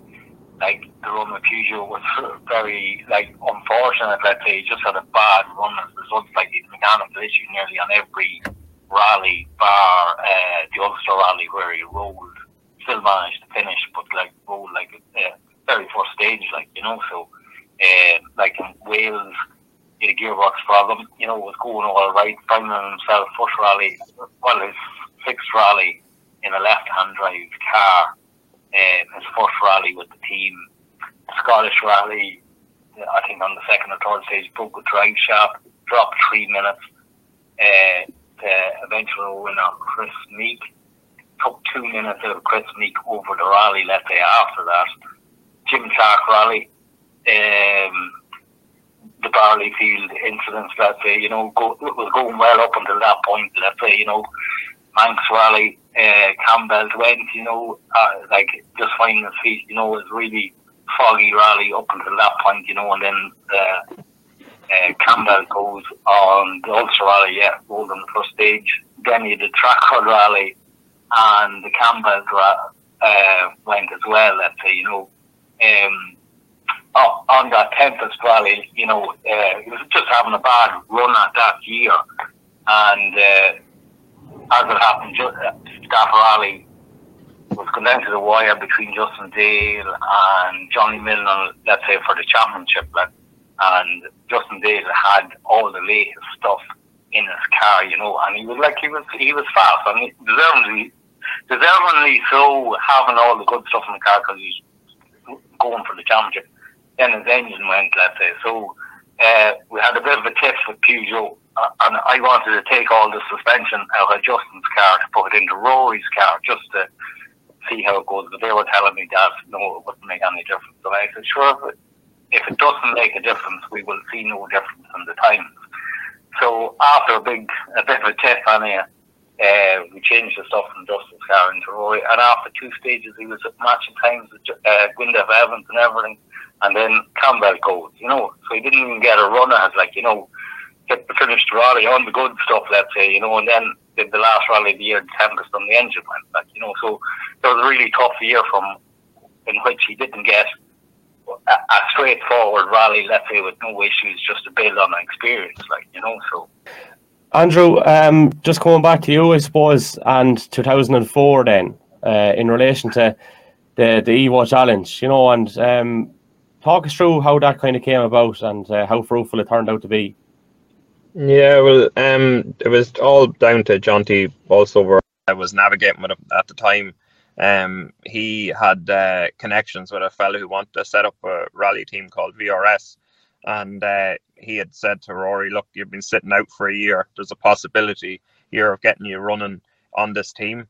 Um, at a low cost, uh, so they sort of got talking to each other and as Martin was actually telling me there only yesterday when I was chatting to him about this, um, which I didn't realize it was nearly last minute that this deal went through because Martin didn't even realize it was happening until he met Rory over at the, the rally, the first round of the Evo Challenge. Um, so it all happened very quick. Um, and uh, he was uh, um, he, he took the took to it like a duck to water, like he was uh, winning the rounds. He was um, there was like 40 odd evos uh, in the each round and uh, it, it just was incredible what he was doing and the team that was behind him as they they were trying to develop this as a as a new team and had him heading it. And uh, it was because of Jonty um, that got it up and running. But uh, Martin might know a bit more um, from the start of that because he was only telling me that yesterday so. Yeah go ahead Martin. Enlighten us Enlighten us, um, yeah, no, well, at the start of 2003, I asked him, was he, was he going to be rallying, and he said no. So, um, I, Rodney Wilson was starting to do the 206 Cup, let's say, so he asked me to look after the start. So, at the end of 2004, or the end of 2003, I asked him again, was he going to do anything, and he said no, no, no. And, uh, I was at the Sunseeker rally with Rodney Wilson and uh, waiting down at the promenade, let's say, and here's Rory Galligan in a race. I said, what are you doing here? Oh, I'm doing the rally. And that was the first I heard he was doing the Evo Challenge. And we had, we walked together in the garage and they never said anything. but that, yeah. like, you know, yeah, so he had his secrets. but it obviously was last minute sort of a deal that whatever went down. But it was definitely Jonty was the the the man that got behind it and, and got it to happen. But uh, it was definitely a, a sweet deal anyway. Um, um, against what the cost to do the challenge would have been. Um, but he was beaten. Brendan Creeley was actually the works driver for Mitsubishi at the time, and he was uh, beating Brendan, um, which really helped him towards the the following year when he became a works driver. Like so. Mm-hmm. But he, even like in that Sunseeker or the Swansea Bay rally, and the turbo went on the first or second stage, and he was nearly last in the rally and then like you know the the stage times after that were incredible, like you know, and and like he recovered to finish fourth in the challenge that on that day. Now lots of people had trouble, let's say, but the drive of him in the overall context of the rally was incredible. Like you know, that's that's what made him. That's you know that you know defined him nearly in an Evo, and then the rally after that in the Jim Clark, you know he set fast time overall, or time fastest with Andrew Nesbitt in the WRC car, like, you know. Uh, Andrew, coming back to you here, you have a couple of absolute gems that we, we have to get into this particular segment. And uh, falling asleep on uh, on maps. So Rory wasn't particularly happy. There was, I don't know, talk us through it. Uh, well, it was the rally that's actually on YouTube where Rory took off on the start line. Um, I think it was the second round, the second last round of the championship uh, down in Kent uh, of the year that he won the championship, and uh, he uh, he only got into the first corner, I think it was, and he just he was actually running first on the road, but he was meant to be second on the road. Gary Jennings was running first, and Gary ran a bit of a sm- smart move, and Rory had to go first on the road, and uh, he ended up uh, going a bit too deep into co- the first corner and just caught a, a stump and uh, pulled the wishbone and pulled the shaft out. So uh, myself and Martin uh, and Rory headed basically for the boat. The we came back uh, with the trailer and picked up Rory basically, and we it was like I don't even know if Rory got out of the suit, um, but he wasn't talking, and uh, he uh, we ended up going up the road. And back then there was no Google Maps or anything like that, so it was all on, on a map as such. And um, I was on the map, so we were going up. I think it was uh, up close to Birmingham from Kent, which was a good three hours, maybe two, three hours of a drive. And I had fallen asleep behind in, in the back. Martin was in the front with Rory. And I just, I don't know what happened, but I woke up and I just says, yes, yeah, straight on, straight on, straight on. And uh, I don't know why or what how it came about, but the two lads just looked at each other and they just started laughing, and uh, it just broke the the whole ice because he hadn't spoke at all. Like he was just so upset. Like, but we went up to um, uh, Holyhead, and I remember the three of us. Martin brought a football, and uh, we were kicking a football because we were early, and we were kicking a, the football around. Um, that which Rory wouldn't have been a football fella, but Martin would have been. So there was uh, it, it all from that moment. It all just changed, and uh, but uh, as Martin would, would tell you, like it was uh, silence the whole way. Bruce Springsteen would have been playing. I don't even know if he was playing. We had the, the Nissan Patrol um, Jeep. We had had a cassette player, and it had a tape of Bruce Springsteen, and it was always put in, turned upside down, put back down in, and it was always on repeat because Rory never liked the, the UK's music on the radio, so it was Bruce Springsteen, Bruce Springsteen the whole way through. So I don't know if he even even he was on that day. I think it was silence the whole way to, till I opened my mouth and gave them a bit of a land. Yeah, well, uh, come here. What's what, what's the song? Can't can't start a fire. I'd say that lad was on fire inside. Now somehow or another, just going by the nature of this story. But um, yeah, Martin, obviously, uh, one of those st- standout things for you as well. Yeah. Oh yeah, like here, uh, and we're sort of half looking at each other, and uh, I'm not going to curse live the, uh, on, on the podcast, but I just myself. What the hell happened there? I said, you know, just to, and Andrew thought I was looking for no, and he said, no, no, no, no, stay on, stay on, stay on, and it sort of broke the ice, you know. So. Uh, then there was a, a lot of home truths come out, you know, between there and Holyhead, you know, and then for two weeks after, like, you know, the whole, uh, you know, what went wrong, what did we do wrong, there was home truths going uh, each each way, you know, but I, I'd say it took two weeks to cool down for that Holly, and then we two weeks prep then for Banbury, which was good, ended on a good note too. Um, but, uh, but yeah, no, um, the whole preparation for for that rally in in Kent, let's say, was just all off, you know, uh, and it just came to a head on on the first stage. Rory actually didn't realise that he was going to be running first on the road. He, because of the way the rally ran, the top drivers went to do two stages first in another part of the rally, and the 106 Cup was starting at in stage three, and they were the first on on the stage, and he didn't know that.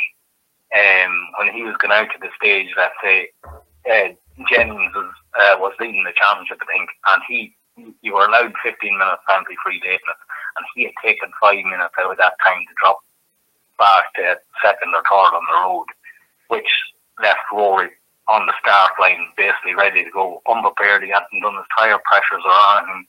He wasn't belted into the car right. He, the next thing, the countdown was going and he had only one glove on him, the other half on him, and the countdown was five, four, three, two, one, and let's say he had one glove on, then he had to start the stage, like totally thrown off, got it wrong in the first corner, bent the wheel, pulled the drive shaft out, rally over. End of. Ven- venturing away from, uh, or venturing elsewhere, I should say, um, Andrew, I just want to pick up on the, I suppose, the, the sacrifices that you know, had, had to be made in order to make it happen. And Martin, you can come in on this as well if you want, but um, you know, we're, we're chatting there. Three jobs at one stage. Rory Rory was working. Um, mad, mad stuff like, and you know, we do, we do hear the stories like this common enough in order to, you know, see lads get out there and, and go rallying. But uh, that's that's crazy stuff altogether. The demands of, of that alone, and then trying in between all of it, between having three jobs to try probably find a bit of time to go and do it then afterwards. Like, Jesus, we're taxing like that. You know what I mean? Yeah, he was working every day. Um, at the weekends, he was working in the rally school. Um, it was actually Brendan Creeley's rally school that was based out of Oldcastle, and he had it up in Wicklow as well. Um, so he did that. Uh, he was working in Heineken, um, and he actually got me a job in there at the time as well. So the two of us were driving together. Uh, well, in separate lorries as such. But uh, yeah, so he was at that, and then he was uh, working in the home garage as well. So um, yeah, the commitment that he had was incredible. Like he he done that was the whole year through, um, and after that for the Evo Challenge, um, that he well, it, it, it, that was the main thing to get the money for that. Um, but like come ten o'clock uh, as well, like uh, when the his the garage, his family's business, um, closed he'd be working till 10 o'clock and then he'd head off down to play racquetball. Um, so like he was trying to keep his fitness up as well. So like he was he was burning it in every angle, like you know, from just trying to keep the fitness up and uh, it's it's uh, what it he was basically doing everything he could from financial end of things uh, to, to try and raise the money. Um, and he had the help like of the garage and his sister Ethel was very good to him um, and that. But uh, he definitely it wasn't just handed to him. He uh, he worked very very hard for it. And that was just that one year but he worked every, throughout his whole rallying career. Um, he worked very hard for it like um, but that was the type of person he was, like, you know, so he didn't like the idea of just being handed it. Like, he definitely looked for sponsors and he had some loyal sponsors throughout the whole way through.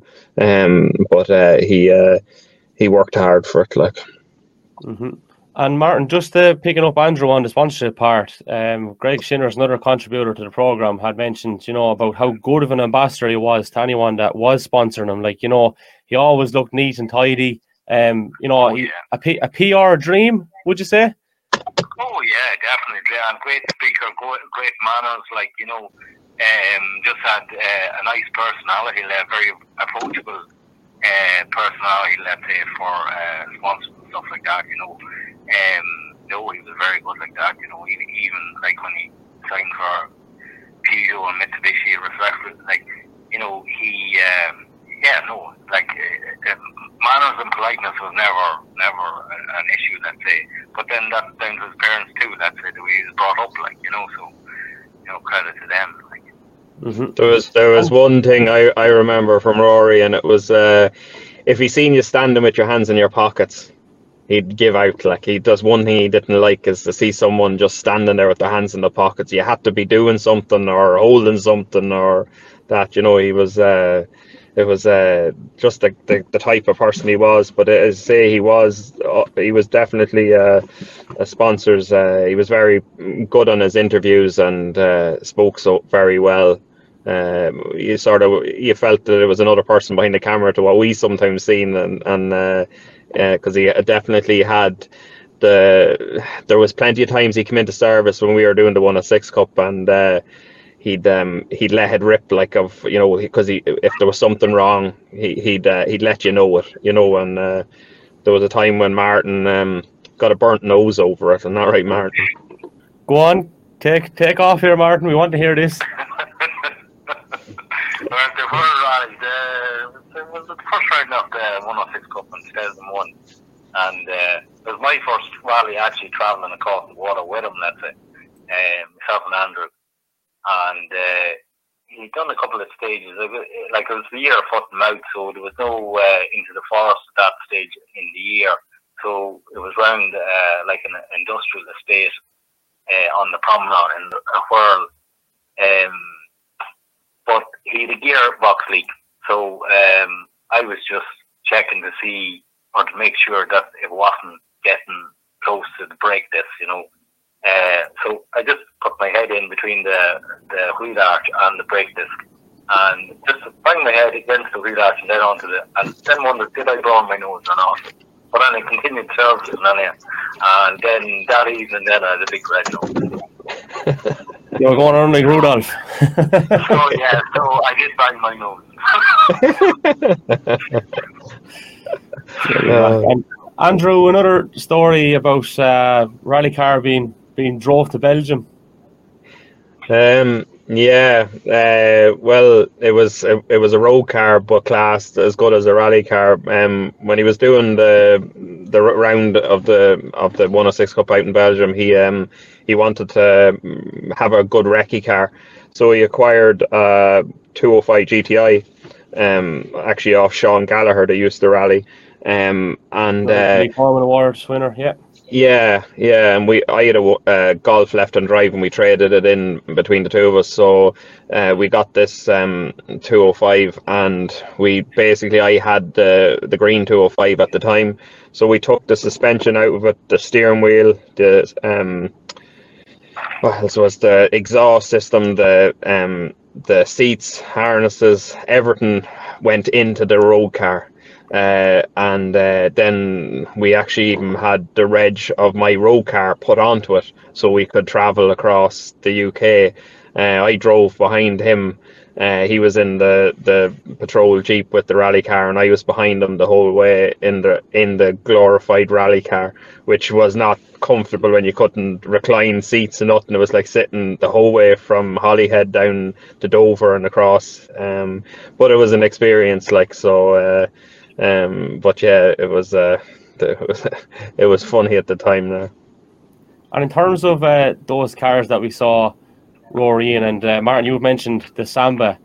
Let's take it back to the end of, of last year, Andrew, when yourself and Willie went down to Killarney. I mean, trying to get that job going, that must have been a serious, serious task. And I know I've, I've read up on, on bits that uh, Willie would have said at the time and uh, there was several lads around it there in the in the hours beforehand, and um, I think the car might have been driven down as well to uh, to Killarney, was it? Yeah, it was. Like fair play to Willie. Like um, he really done an incredible job on the car with the help of a lot, a lot of friends. Um, myself and Rory actually took on to rebuilding that car years ago, and uh, sure, it was just a matter of paint. So we ended up, we were filling it, we were doing everything we could to try and get it you know some way decent, but we sort of put it to one side and it was put away.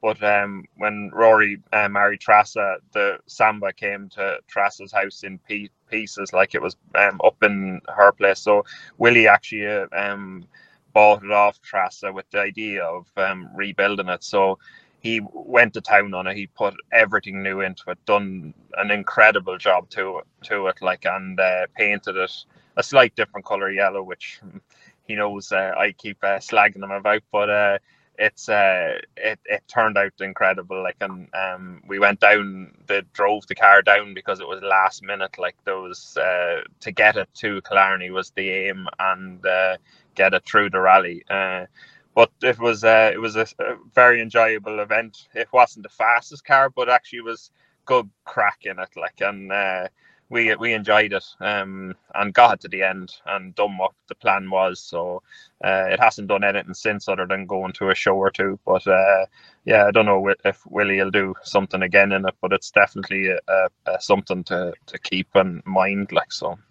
Mm-hmm. And obviously meant meant an awful lot. There's a lot of emotion going on there, but uh, it isn't the only car attached to Rory Galligan that's uh, in a restoration process.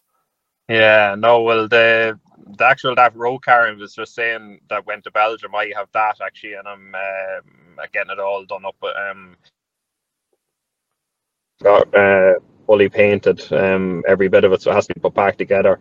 Uh, and then the green 205, it was uh, it was cra- I sold it off to a friend of mine, and he crashed it and got it was reshelled.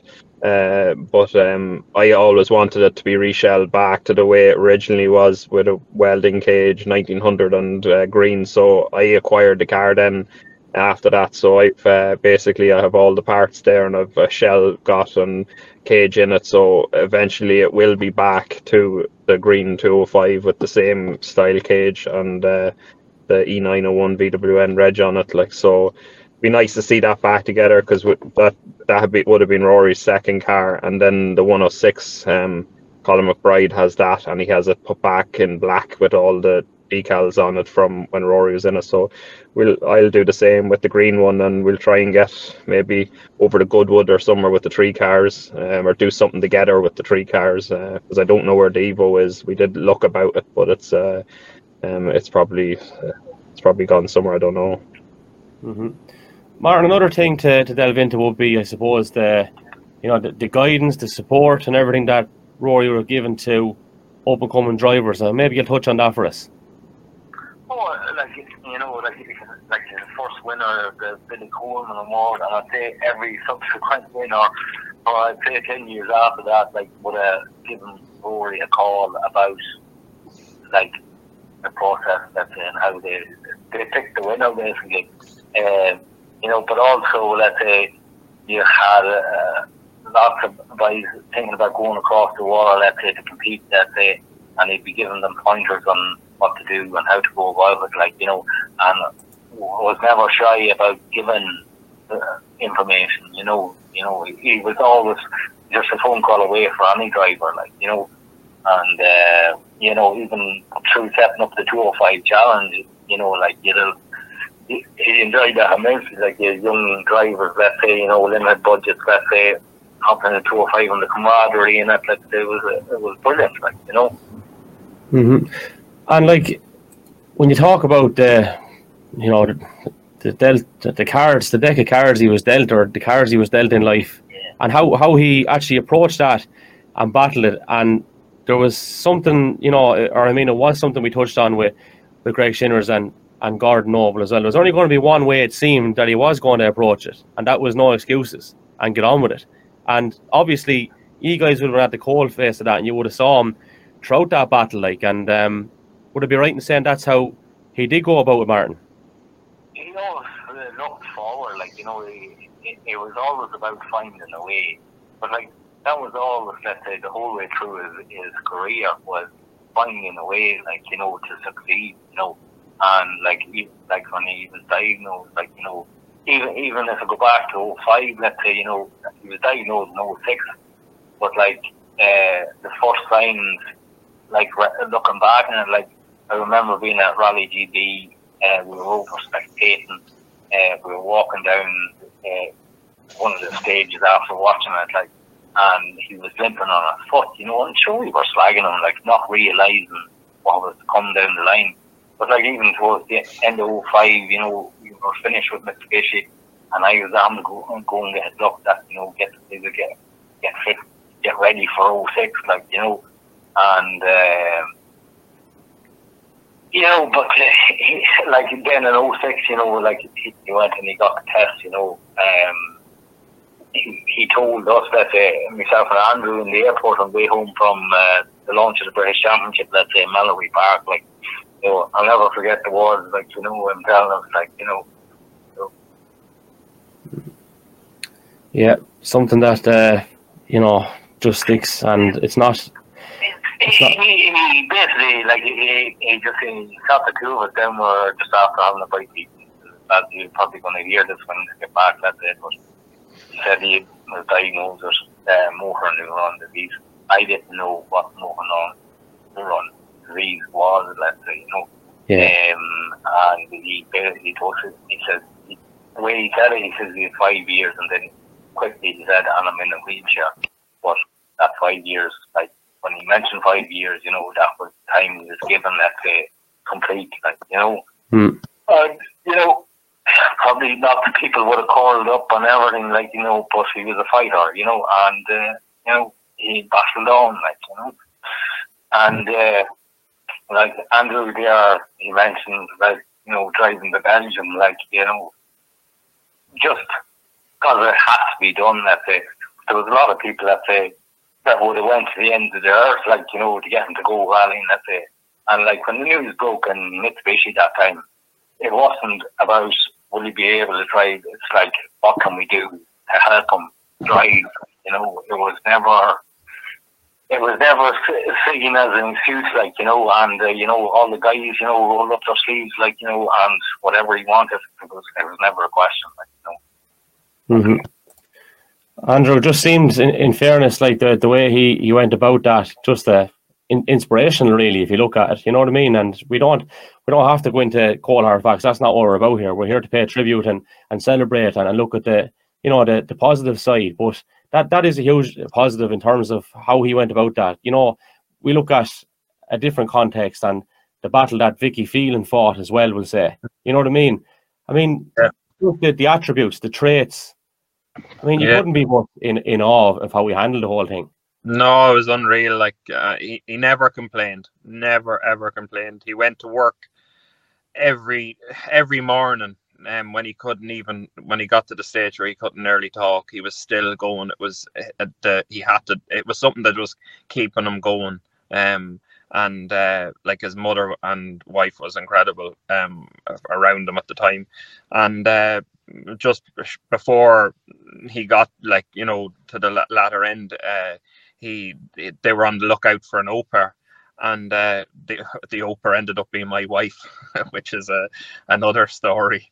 Uh, yeah, so he set he set me and my wife up and uh, sent sent us up off on our first date he paid for tickets for us to go to Michael Jackson, and away we went, and the rest is history. But it, it, you know, that was while he was sick, like you know, and he was he was always good crack, even you know, with the when his mum was even helping, you know, translate what he was saying because his words would mumble like, and uh, it was hard to understand. But um, Eileen was able to understand what he was saying, like, and uh, he he'd always you come in and say, "What's the crack?" Like, and you know, he always wanted to know, and he was never he was never on the down, you know, complaining or telling you he had a bad day. It was it was always, "How are you getting on?" and tell us the crack, what's the rally and what's happening, like, you know, and and in in the latter days of his rallying, he used to be telling me because I was, you know, um, ambitious to try and do what he was doing, and uh, he was telling me at the latter end, you know,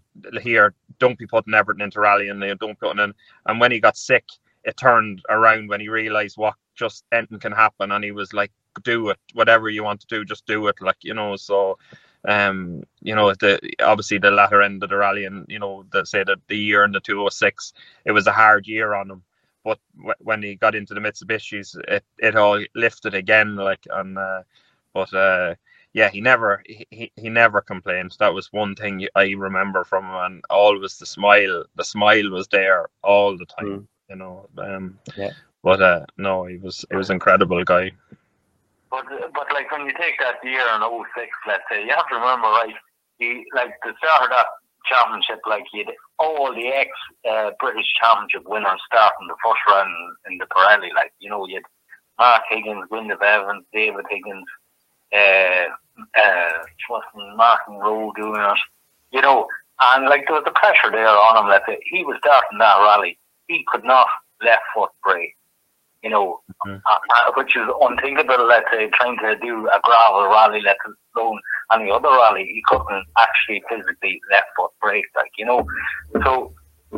I know he went like he went off, let's say, on the road on on on on that Pirelli rally busted the oil filter above all things. Like, you know, that's what put him out of the rally. But the Jim Clark rally was matching Mark Higgins, you know.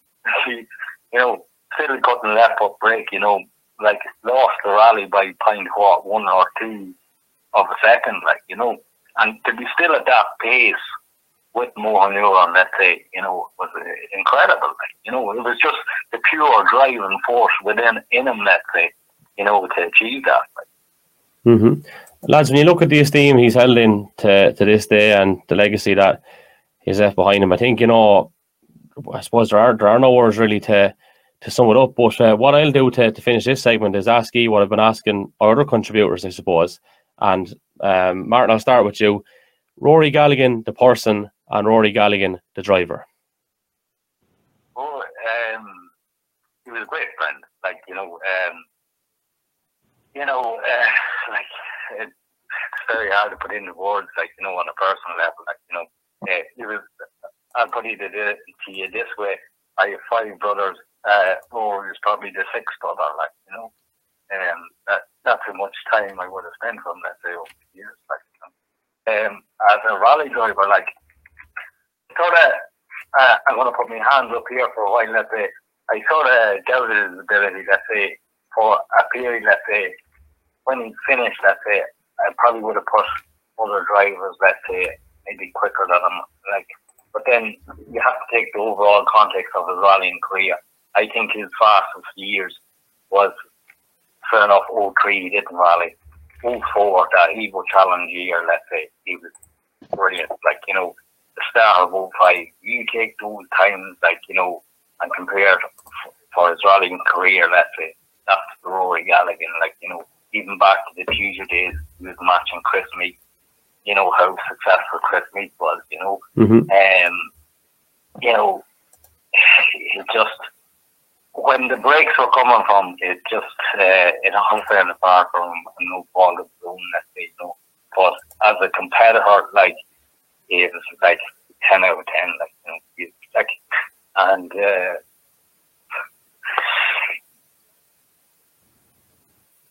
I just getting a bit emotional here, you know. But like he, like, and you know, everyone that competed against him, like you know, the, they always had a good word about him. Like you know, when when the rally was over, the crack was there to be had even before the rally. Like you know, uh, I just remember there on the World Rally, the first rally I went to, like the the crack he was having with all the other drivers, you know, that were there. Like you know, you know, you know, he's very social uh, that way, you know, and. uh but like when the helmet came on, like you know, it was uh, everyone, every man for himself, like you know.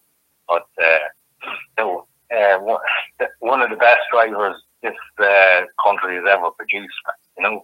And like you know, you're talking about uh, young and up and coming drivers, like you know, at the time, you know, I was sort of helping Danny Barry, Daniel Barry, let's say, and was giving Daniel Barry great guidance during his Evo Challenge. Like Daniel Barry went on to win the Evo Challenge.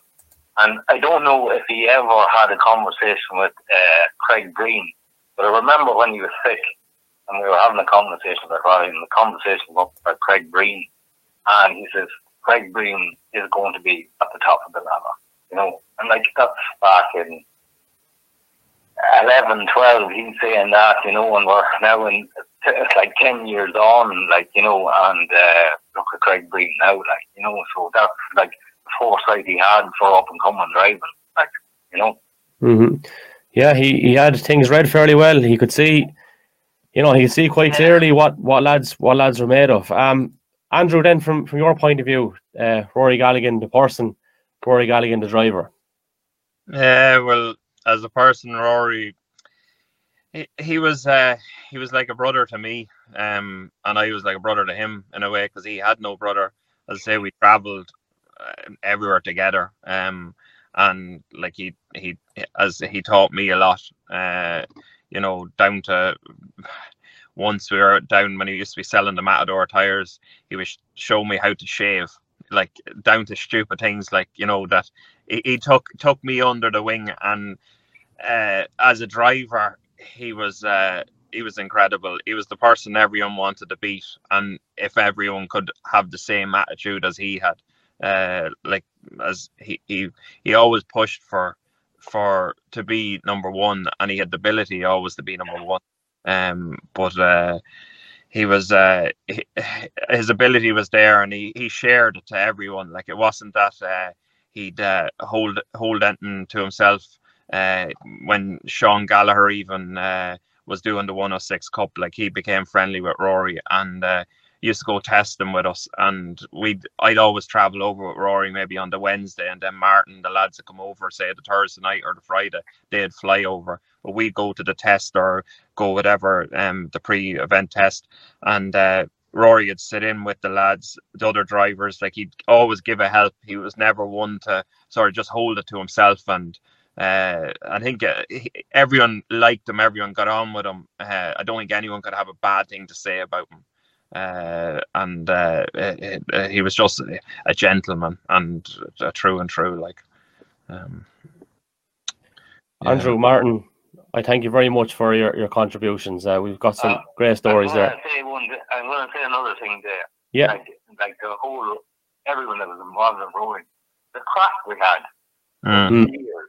was was electric like you know like it was it was like I'm like so glad like to be involved with like you know, but the the craft everyone had was over like but it was not it was brilliant. Like, yeah. Mm. It was on yeah. like he, he like he had the crack with us, but like we had the crack every event we went to was brilliant. Like there was and it was there was such a good lads around them, you know, and down to the the, the like the work that went behind it, the scenes in the one of six days when Rory came back from rally and the car and bits like and John Kellett getting his tools out to start pulling panels and replacing panels and like the some of the the some it, eh, some of the stuff should have been reshelled to what John was able to do for him and and put the time that other people wouldn't do it but the everyone wanted, you know, to to do it for him and wanted to see him on the start line of the next event and get go, going again. Like there was, uh, but the people around him and the crack was just ninety. Like it was just savage. Like Now, having finished the recording with Martin and Andrew, one of the questions that I asked to Martin was, in terms of falling out with Rory, did he ever have one, or was there ever arguments? And he jokingly said he had an argument with him nearly every day. Well, turns out, having finished that recording, there was a story Martin thought of, and he kindly sent it on on WhatsApp. And uh, we'll give a little jingle here now, just at the end of the segment. But one of my favourite arguments with Rory was uh, the end of 2001. Uh, he won the 106 Cup uh, during. Uh, there was an issue during scrutiny where we needed to have uh, a horn wired up for the navigator on his footrest. Um, so before the rally started, one of the uh, chief scrutineers had come round to see if we had the work done, and we hadn't got the work done. So we had to get a, a switch wired up pronto, let's say, before the rally started. So we had a spare switch in the toolkit, and uh, but we had no two core cable to wire it up. So uh, Darahan, the ever present um, on the team, was going through the toolkits to see uh, if there was a two core cable anywhere. So um, when I came to give him a hand to look for two cable, two core cable, we couldn't find any. But Rory had this Hoover with two core cable that used to plug into the cigarette lighter.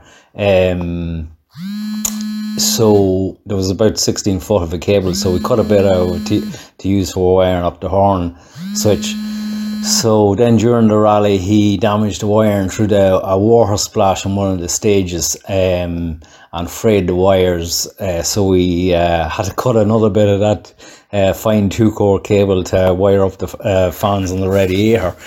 Um, so after winning the 106 Cup after three years, you know, and all the effort that went into do, uh, achieving that uh, and all the celebrations after as well, the Tuesday after the rally, he was uh, unloading the Jeep um, and he was going through the stuff that uh, that needed uh, replacing and he came across his uh, his famous Hoover and he seen the cable cut on it and he was going mad and he was he was asking what what happened to me Hoover?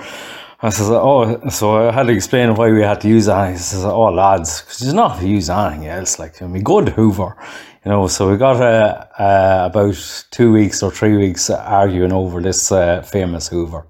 Now, joining us on the Irish Rally podcast is Willie Mavitty. Willie, we're, we're obviously chatting about Rory Galligan, and um, the, the first story that jumps out for me, obviously, is the historic one last year. But I'm sure you boys went back a long, long way, and you have a few tales to tell, I would say, somehow or another. Ah, uh, yeah, go back a good while, all right. Um, it was Rory got me started into the rallying with the 205 Cup that he run here in Ireland, so it was good back then. Yeah, yeah. And in terms of uh, your relationship with him, um, you know, what what was the standout characteristics? What was their experiences like, and what memories have you taken away from that? I well, the big thing that sticks in my memory with Rory, he always wore his heart in his sleeve. Like he didn't, if he'd something to say to you, he come out and he said it. So, um, I remember one day we were out testing 206 and he, he left my leg black and blue, battering me down the stage at it to keep going on. So, no, he definitely was. He, wasn't afraid to tell you what he thought and keep you at it. Like. Mm-hmm. Um, a lot of people have remarked upon his his rallying brain, you know, and, and his brain in general. The fact that he's able to think a few steps ahead, uh, his drive, his determination, and uh, I think by you getting a few thumps on the leg there, that's that's you can kind of see that, can't you? Like, yeah, yeah, yeah. Like Rory was uh, not only for himself always ahead for rallying in general. Like he brought that one week championship to to Ireland for young drivers. Like this was before the J1000s and all that, you know. So Rory was kind of spearheading something for for young guys just ent- at entry level into motorsport at that stage, something that was affordable. And I always remember him saying, you know, we want to try and get the best value for your pound, as many miles for your pound as what we can get possible. And mm-hmm. that's where what he he modelled his championship on at the time. Mm-hmm. Uh, visionary in many in many ways, you know, because we know about the difficulties, um, in trying to get lads going. Seem to be always there for a bit of advice and all. Like that's that's a real market of man, isn't it? Yeah, yeah, yeah. Like driver tuition and mechanical tuition setup stuff like that. There, like Rory had no bother. You know, give him a call and he would have been down to give you a hand out or a Mm. push forward. Like even whenever I finished the 205 challenge, um, moved then to the 206 Super Cup. You know, he helped me to no end going Mhm. away there. Like it was a big step us going to the UK to, to race. Yeah. Rory, he wasn't. He gave us his experience and came up and helped us with car setup and. You know, he would talk me over what the rallies were like before we would head off to go and do them. And no, he was brilliant that way You know, And Yeah.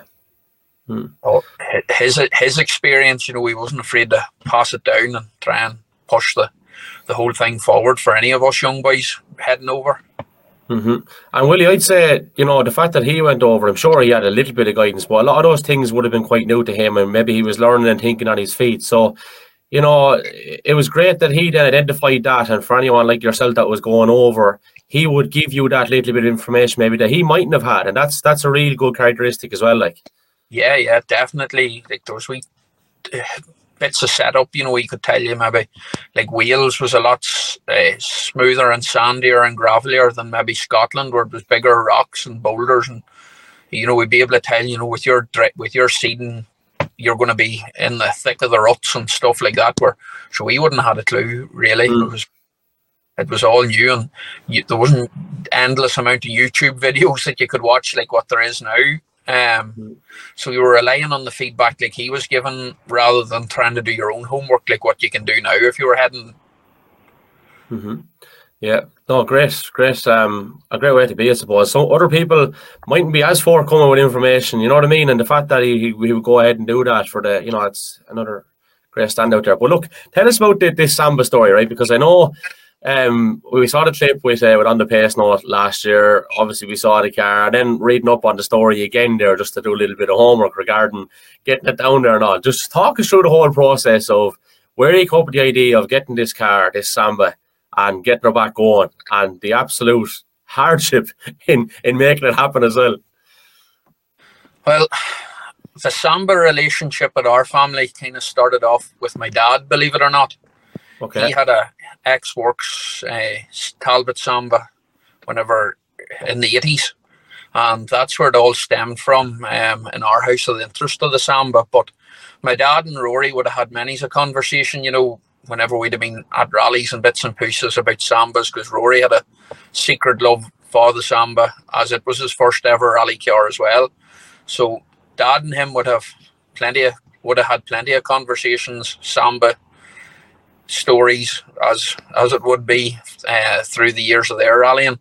So that's kind of where the the interest of the samba started from, and then um, when Rory got sick, he he always owned the car. He never sold it. So when Rory got sick, he, he him and Andrew I think took into maybe trying to restore it, and I think they got it stripped and primed and bits and pieces to start to pull it together, but unfortunately it's never got never got to that stage. So um basically last over lockdown we got phone call from andrew trassa was on the phone about actually selling the the samba because charlie wanted to buy a car himself or a Mhm. jeep for around the farm. So something had to go basically to be able to get this. So um the decision was made that the samba was going to go so um, one Saturday we went down to take a look at the Samba, chatted dad, and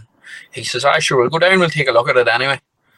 So we went down and we pulled the cover off it, and it was a wee bit worse than what I had kind of expected. But um, we found the shell in one sh- in one shed and the engine, and Dad and Trassa went into another sh- like a buyer shed there to go and take a look at other bits. And between all the 205 bits, we found some Samba parts. So we took into trying to organise what was Samba and what was Peugeot 205. Um, luckily, we had Dad there because he was able to tell the difference where Mhm. it would have been difficult for myself and Andrew maybe trying to suss it all out. But Mhm. we found as much as we could and put it into the trailer and we brought it home with the with the idea when we were driving out, I says to Andrew, what do you think the chances are of having this ready for Killarney Historics whenever all opens again? And he looked at me and he says, Aye, yeah, why not? Sure, we'll give it a rattle. So we got it home and tried to sort out what all we had and what we were missing and um, phoned around to see who maybe was interested in giving us a hand out, obviously with the body repair because the shell was in a bit of a mess, to be honest.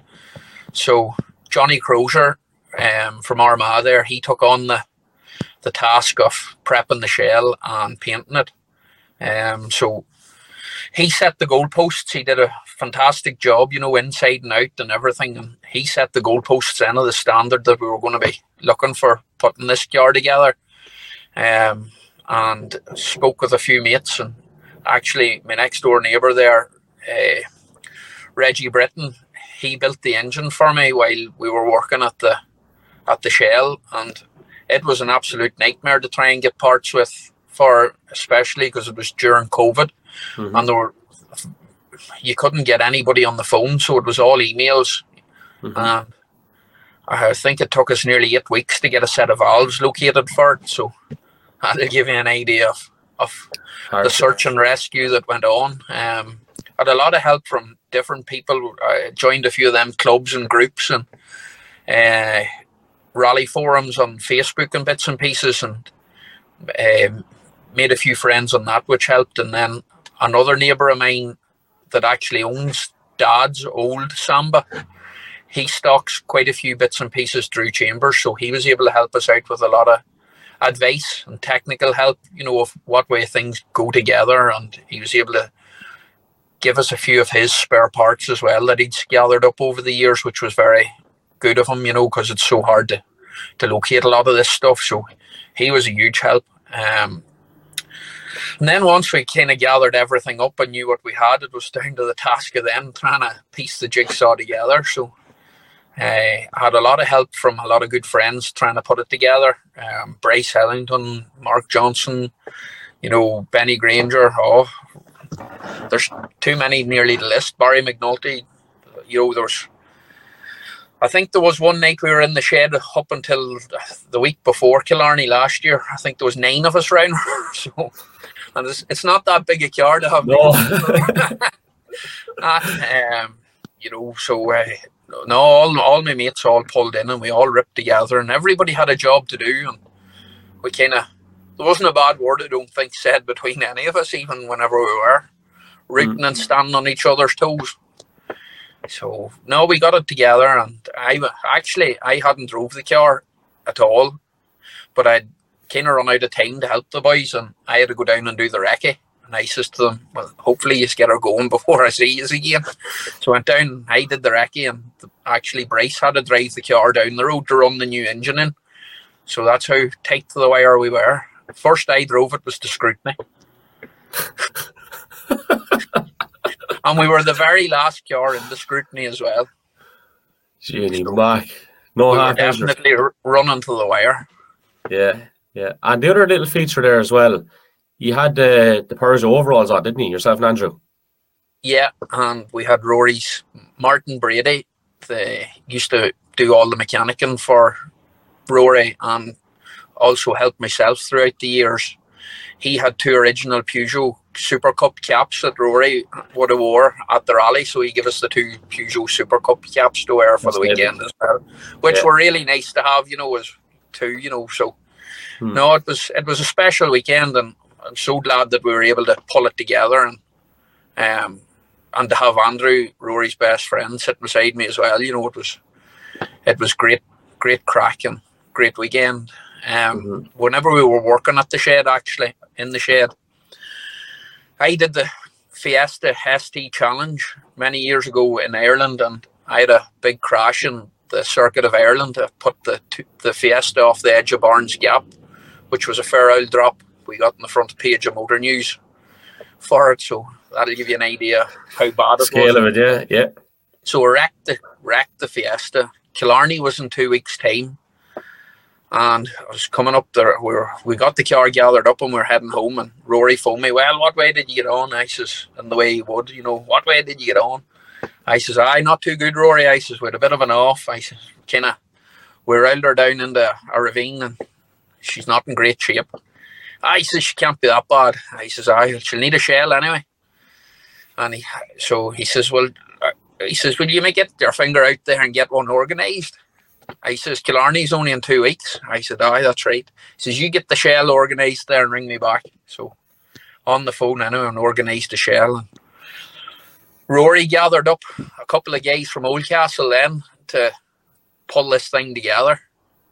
And uh, that's kind of what I think the Samba must have been like whenever Martin and Rory and a couple of the boys, Andrew, I think, was involved in it as well. And pulling the Fiesta back together that time to get me to Killarney. So only they done it in two weeks. It took me a wee while longer to get the Samba going. well, I've asked this to everyone, Willie. Uh, if you were to describe Rory Galligan the person and Rory Galligan the driver, give us your descriptions. I think he, you could class him as a very flamboyant driver and wild crack and always wore his heart on his sleeve. Like I think any of the YouTube videos there that you, you watch back now in memory of Rory, there's a couple of the tribute videos explain him very well, you know. So um, no, Rory definitely was passionate about everything he done, and he gave it hundred and ten percent. There's no doubt about it. Like mm. as you said, as we are talking about John there, Rory also struggled with budget and trying to gather up money to be able to compete, especially at the UK level. Whenever he was out there, so you know it's it's the same old story. You know, you need the help and you need the support, and it's just trying to keep the wheels turning. And Rory was brilliant at that. Now he he always he always managed to to get to the event and pull out of the bag a great result. Now joining us on Rory Galligan special is Stephen Curran, Rory's best friend. Stephen, we were chatting off air. You're very welcome on the podcast, and uh, you have many a good story about Mr. Galligan. And I don't even know where to start because uh, I was very, very entertained off here. But I'm very much looking forward to hearing him on here as well. Um, great, great memories anyway. Yeah, yeah, absolutely. And Rory was a good friend. Yeah, we grew up together um, lived next door to him, and um, yeah, he was Rory was Rory, I suppose. He um, ah, we done everything together. We fished and he done everything. We, it was it wasn't Rory wasn't just about football, you know. It wasn't anything rallying. He was football rallying, anything to do with sport or any outdoor anything. But he was a big horseman, and he was mad at the horses, and he was mad into cars, and he was mad into everything. But um, yeah, that was Rory. He was a good lad.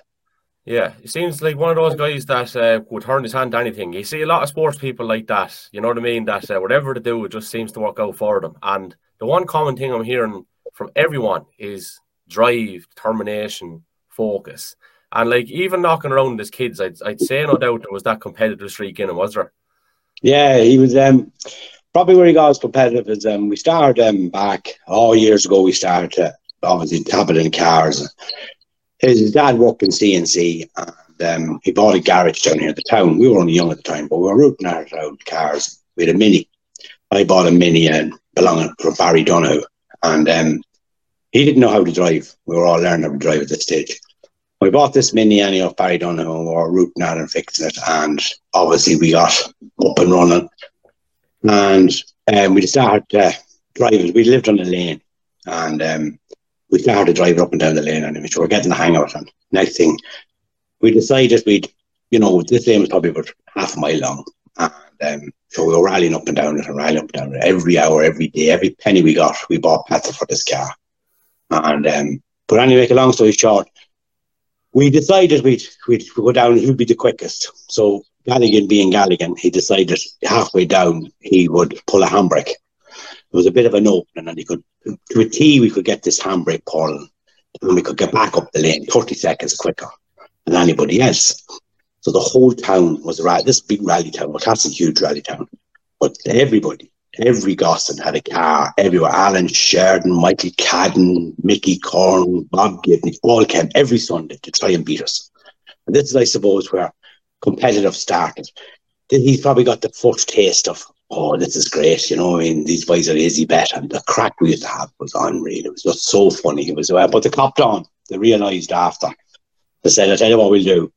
They put a guy below and they what to call the blue pool. And they says, well, you have to stay here now. And whoever doesn't turn up we'll obviously know what's going on. So obviously we got caught out. But yeah, it was good. It was good. It was good.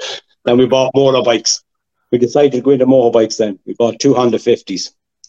And um, we were rallying Honda 50s anyway, and or racing these Honda 50s. And there was no there was no enjoyment in the there was only just you know, there was no um kind of um buzz out of this. Mm. So we decided we'd take the tire off the back of it and the tube and we'd see who could stay on the bike the longest up the lane. Oh, we spent hours on this on the bike with wheel, no tire in the back, ride up the lane, see how far we could get without putting our feet in the ground. That type of innocence, you know. There was no Hmm. he never drank or he never smoked, you know. He um he just was and then obviously he got into horses. He was he got into horses very young. He was um his dad was um big into horses and um we were into the more essence the rally end of it. My father's mother done a bit of night navigation. And um he then decided he'd um he got a job. He was very young. He went to work at 15. He was very young. He went to um, Limerick. He went down to Limerick to work as a whip down there in Limerick Hunt. And he was down there and yeah, we used to go, used to go down with his father every Sunday and we used to go down and meet me just go put him there. And um, then he went on to Wales. And Wales, I suppose, now you have to remember he, he was after coming from a big rally town, Oldcastle, and he was after being at every rally and he was, you know, he was rallying was a big thing in life. So, but he was still wasn't rallying. So he went over to England and he took up with this guy called Charlie. And he got that little yellow samba. He bought that beyond in Wales. So he came home to me and he says, Oh, I'm after buying a rally car. And I says, Yeah, what did you buy? Now at that stage, well, I was rallying at that stage. And he says, I'm after buying a little Talbot Sunbeam or a Talbot Samba. And I says, All right, okay. So he brought me out the road for a finisher. Wouldn't pull the socks off you. Go, bloody it's not very quick, Rory. Oh yeah, that's a great machine, great machine, great machine, great machine. So he drive the ring over, but it'd go nowhere. You'd walk with it. But he, he he got going on here Next thing, this big Charlie boy was he, he was a cabaret man. He was mad into carbs and jetting it, and he was a really good friend of Rory's beyond in in Wales. He hung out with Rory there for a good while. He was an elderly man, but he kind of was hands on cars. And he came home here, and I think the first rally he done was I think it was Oldcastle, if I'm not mistaken, or it was Mullingar. I think it was Oldcastle. He was the first rally he done it, and he done all right. He done all right. He might have won his class, you know, or he came third in the class, and he did. Yeah, he's always great. So he came back and forth, back and forth a couple times, but didn't bring it over that many times because the boat was too expensive and he wasn't making big noise over here at the time. So he moved on from that. He went to Scotland then, and uh, moved up into Scotland, and he had still a December.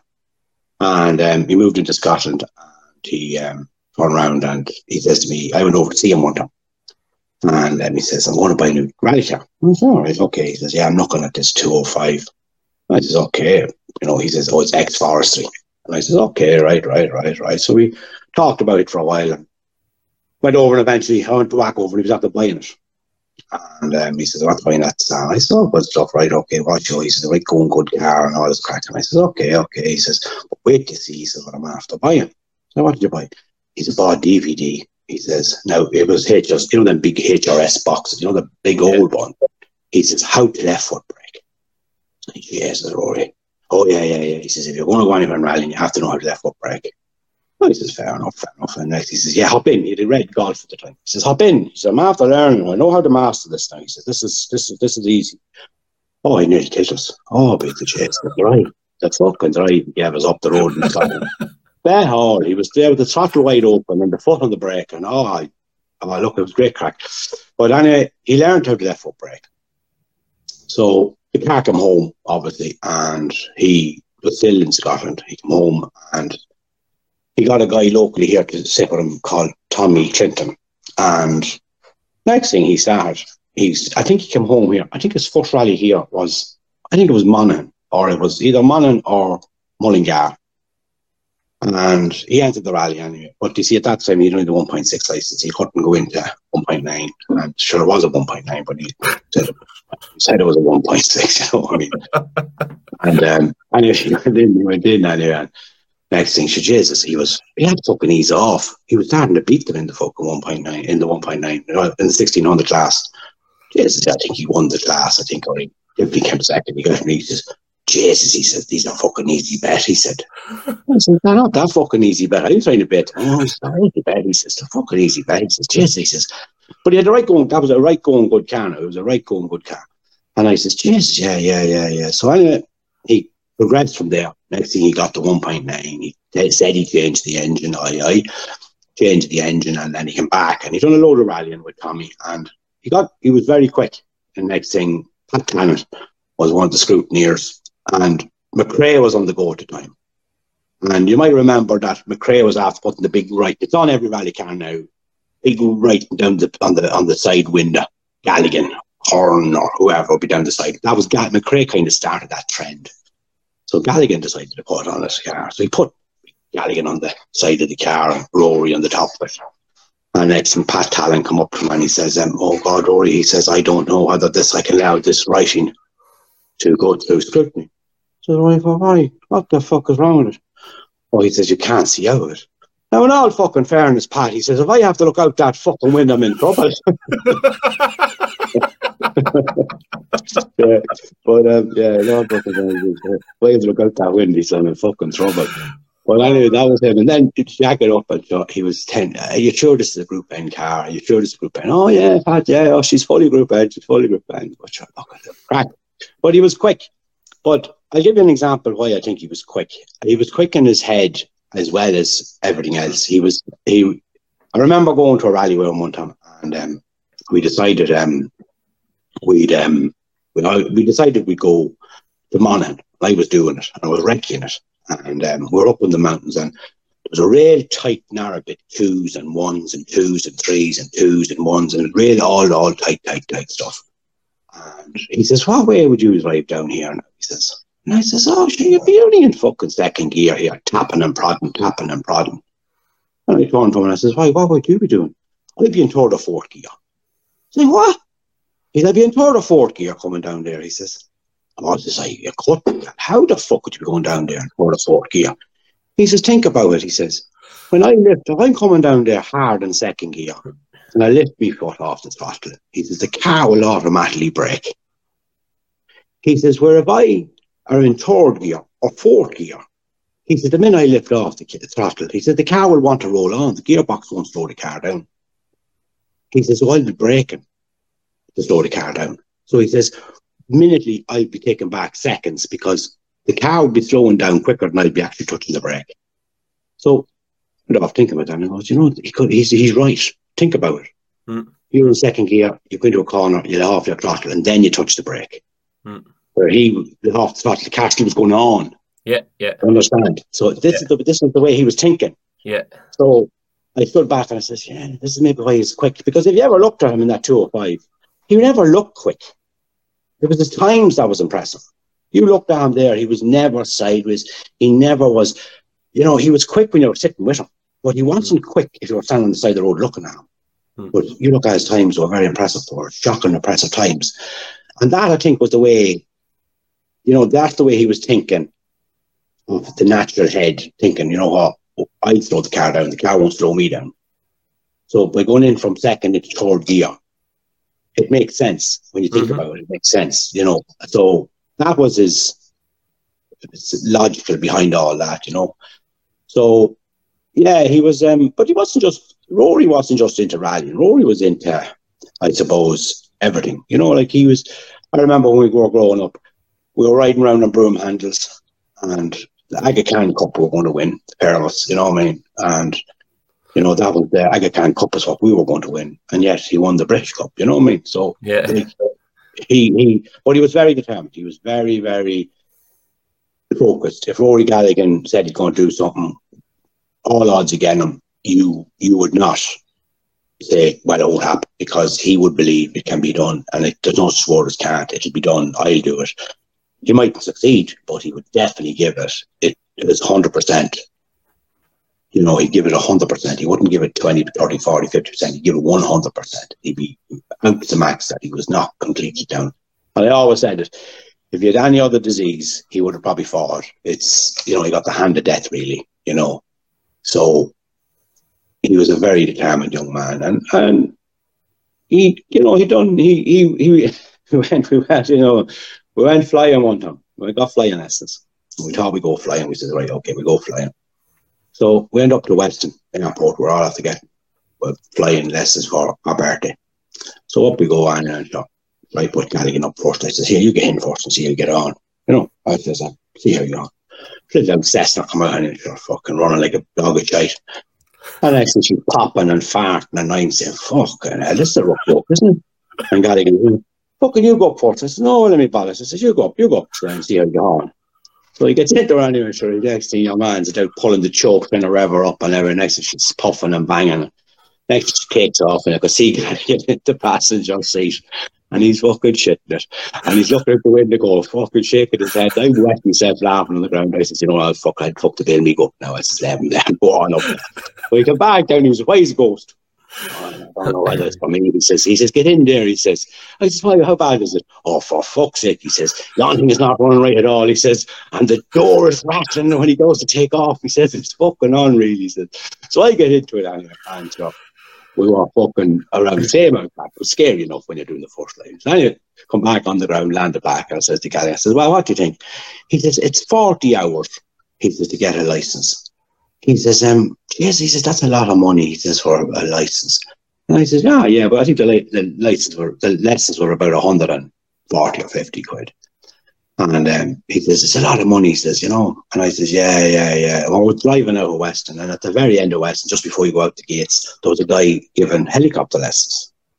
Hold up, Mr. Galligan, hold up, hold up, hold up. He says, but yes, along, we'll, we'll quiz this lad and see how much the lessons are. So I said, well, we're fucking going to learn to fly a plane, not a fucking helicopter. Now, hold on, he says, be honest with you. He says, let's be honest here. He says, let's be practical. But That's the way we thinking. Let's be practical, Stephen. He says, how many fuckers do we know that has a plane? Now, that rally game, there's a couple of fuckers like Fisher and them flying around in helicopters. And if we were able to fly it, we might get a spin in it. we did, yeah, man.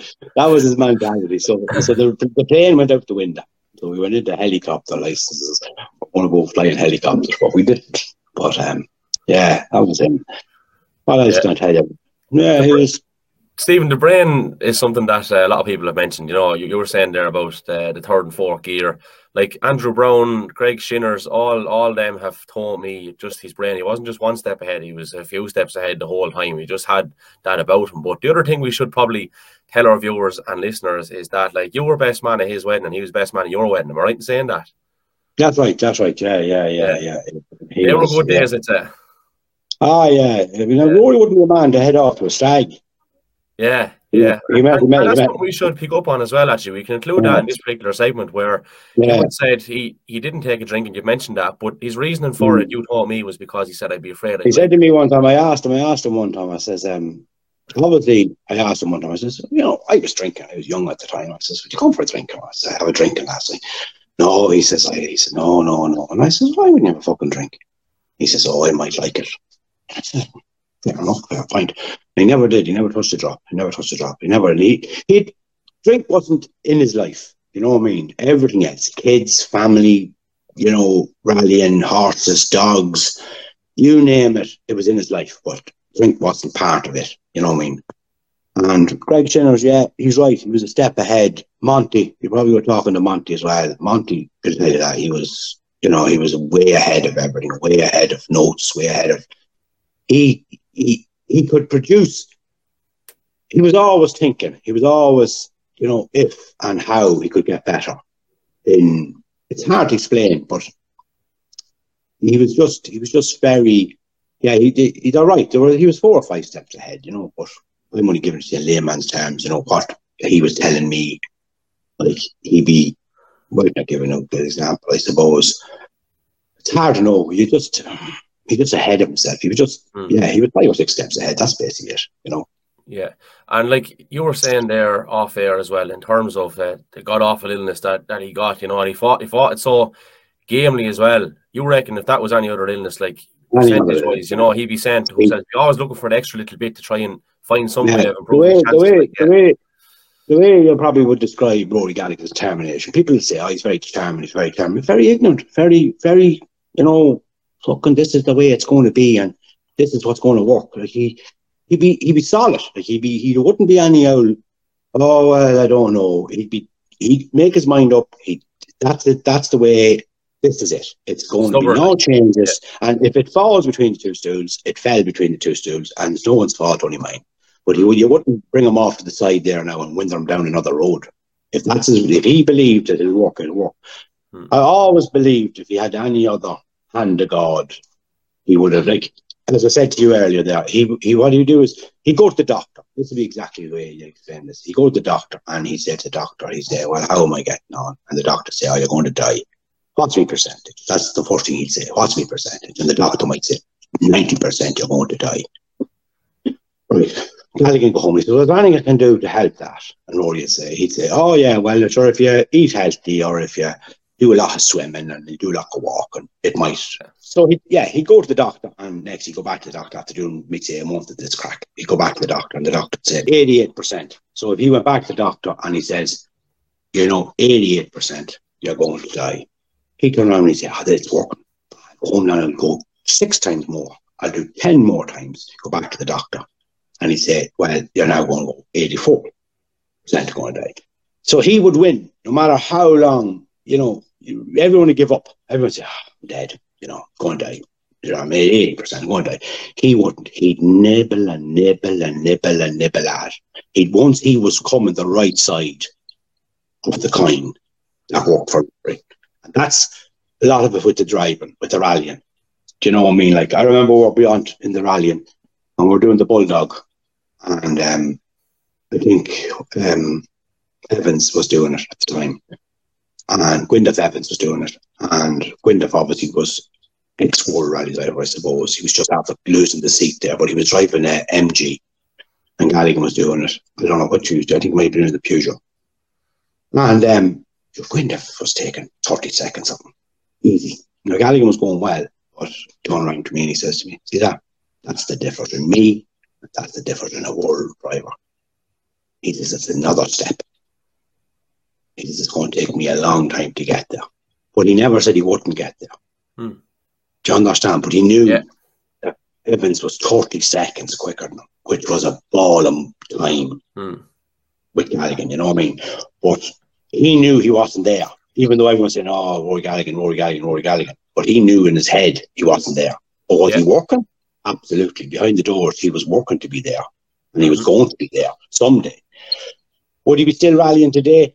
Who knows? He had two fabulous kids there and a wife. I don't think so. I think rallying would be pushed to one side. Would he be involved in rallying? Probably. Um, you don't know.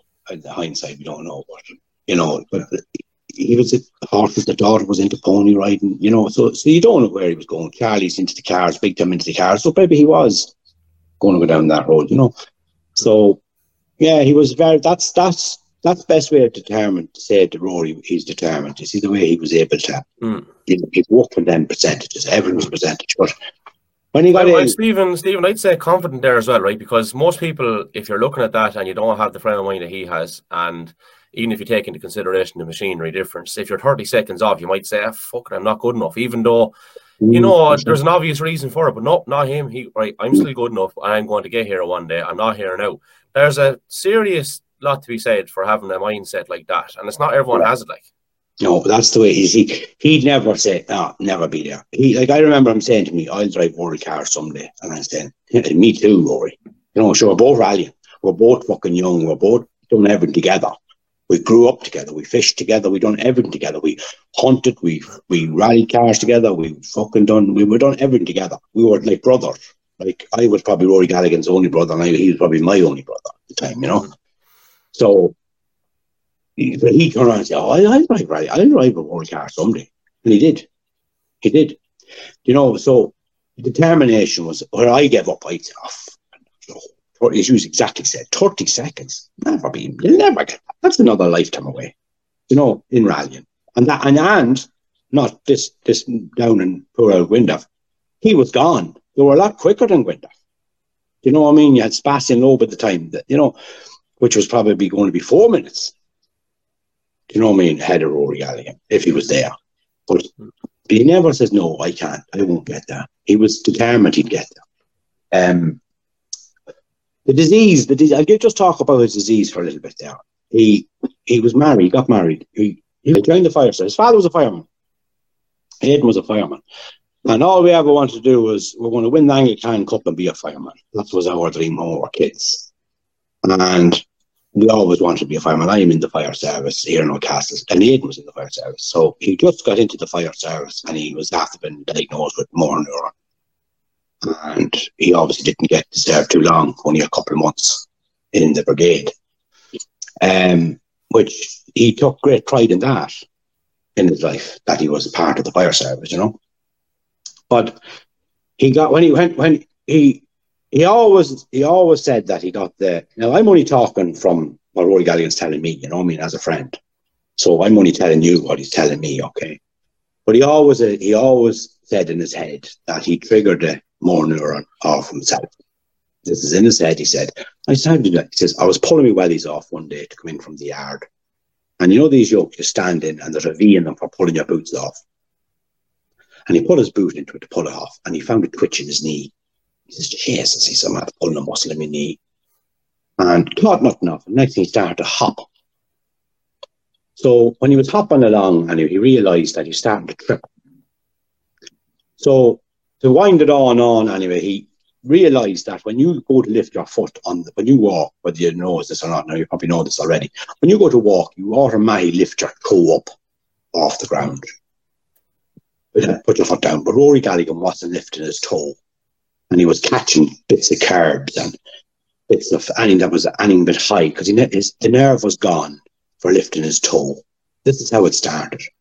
And we were calling him long, um, long Con Cassidy with no leg and all the crap. We were doing horse names. We didn't think it was any major illness, you know. So we were taking big piss out in big time. But anyway, he was diagnosed and he didn't know no more than probably anyone that doesn't know what motor neuron disease is or what it is. I know a lot about it now, obviously, when your best friend dies from it. Mm-hmm. But it was just another disease. What, what do you die from it? How long do you, did you live or what? We didn't know damn all. But his father, Aidan Galligan, was a very hard man.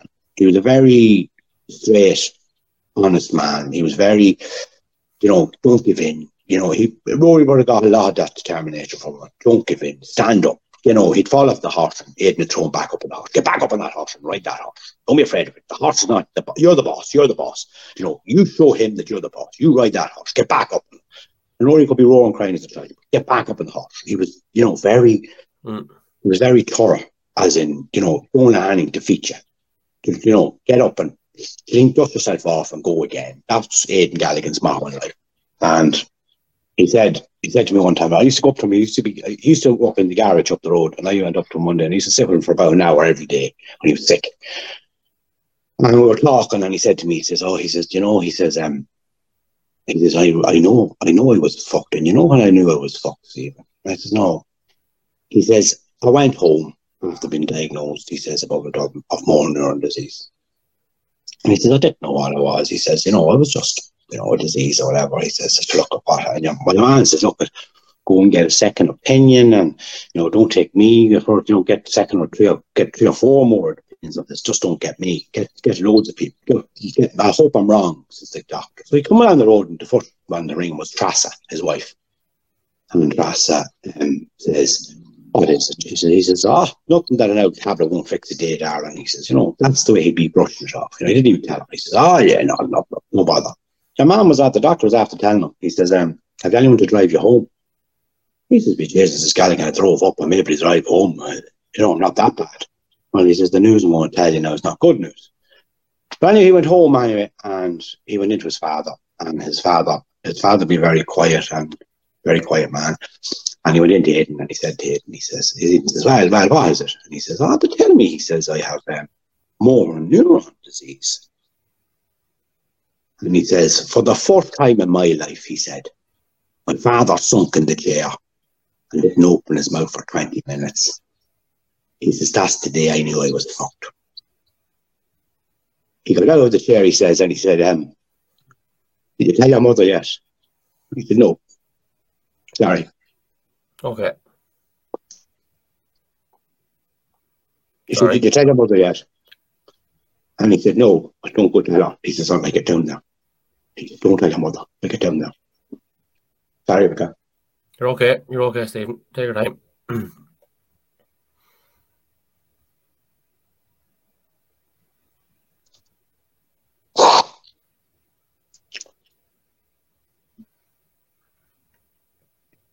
anyway, you're right. That Take was your time, him.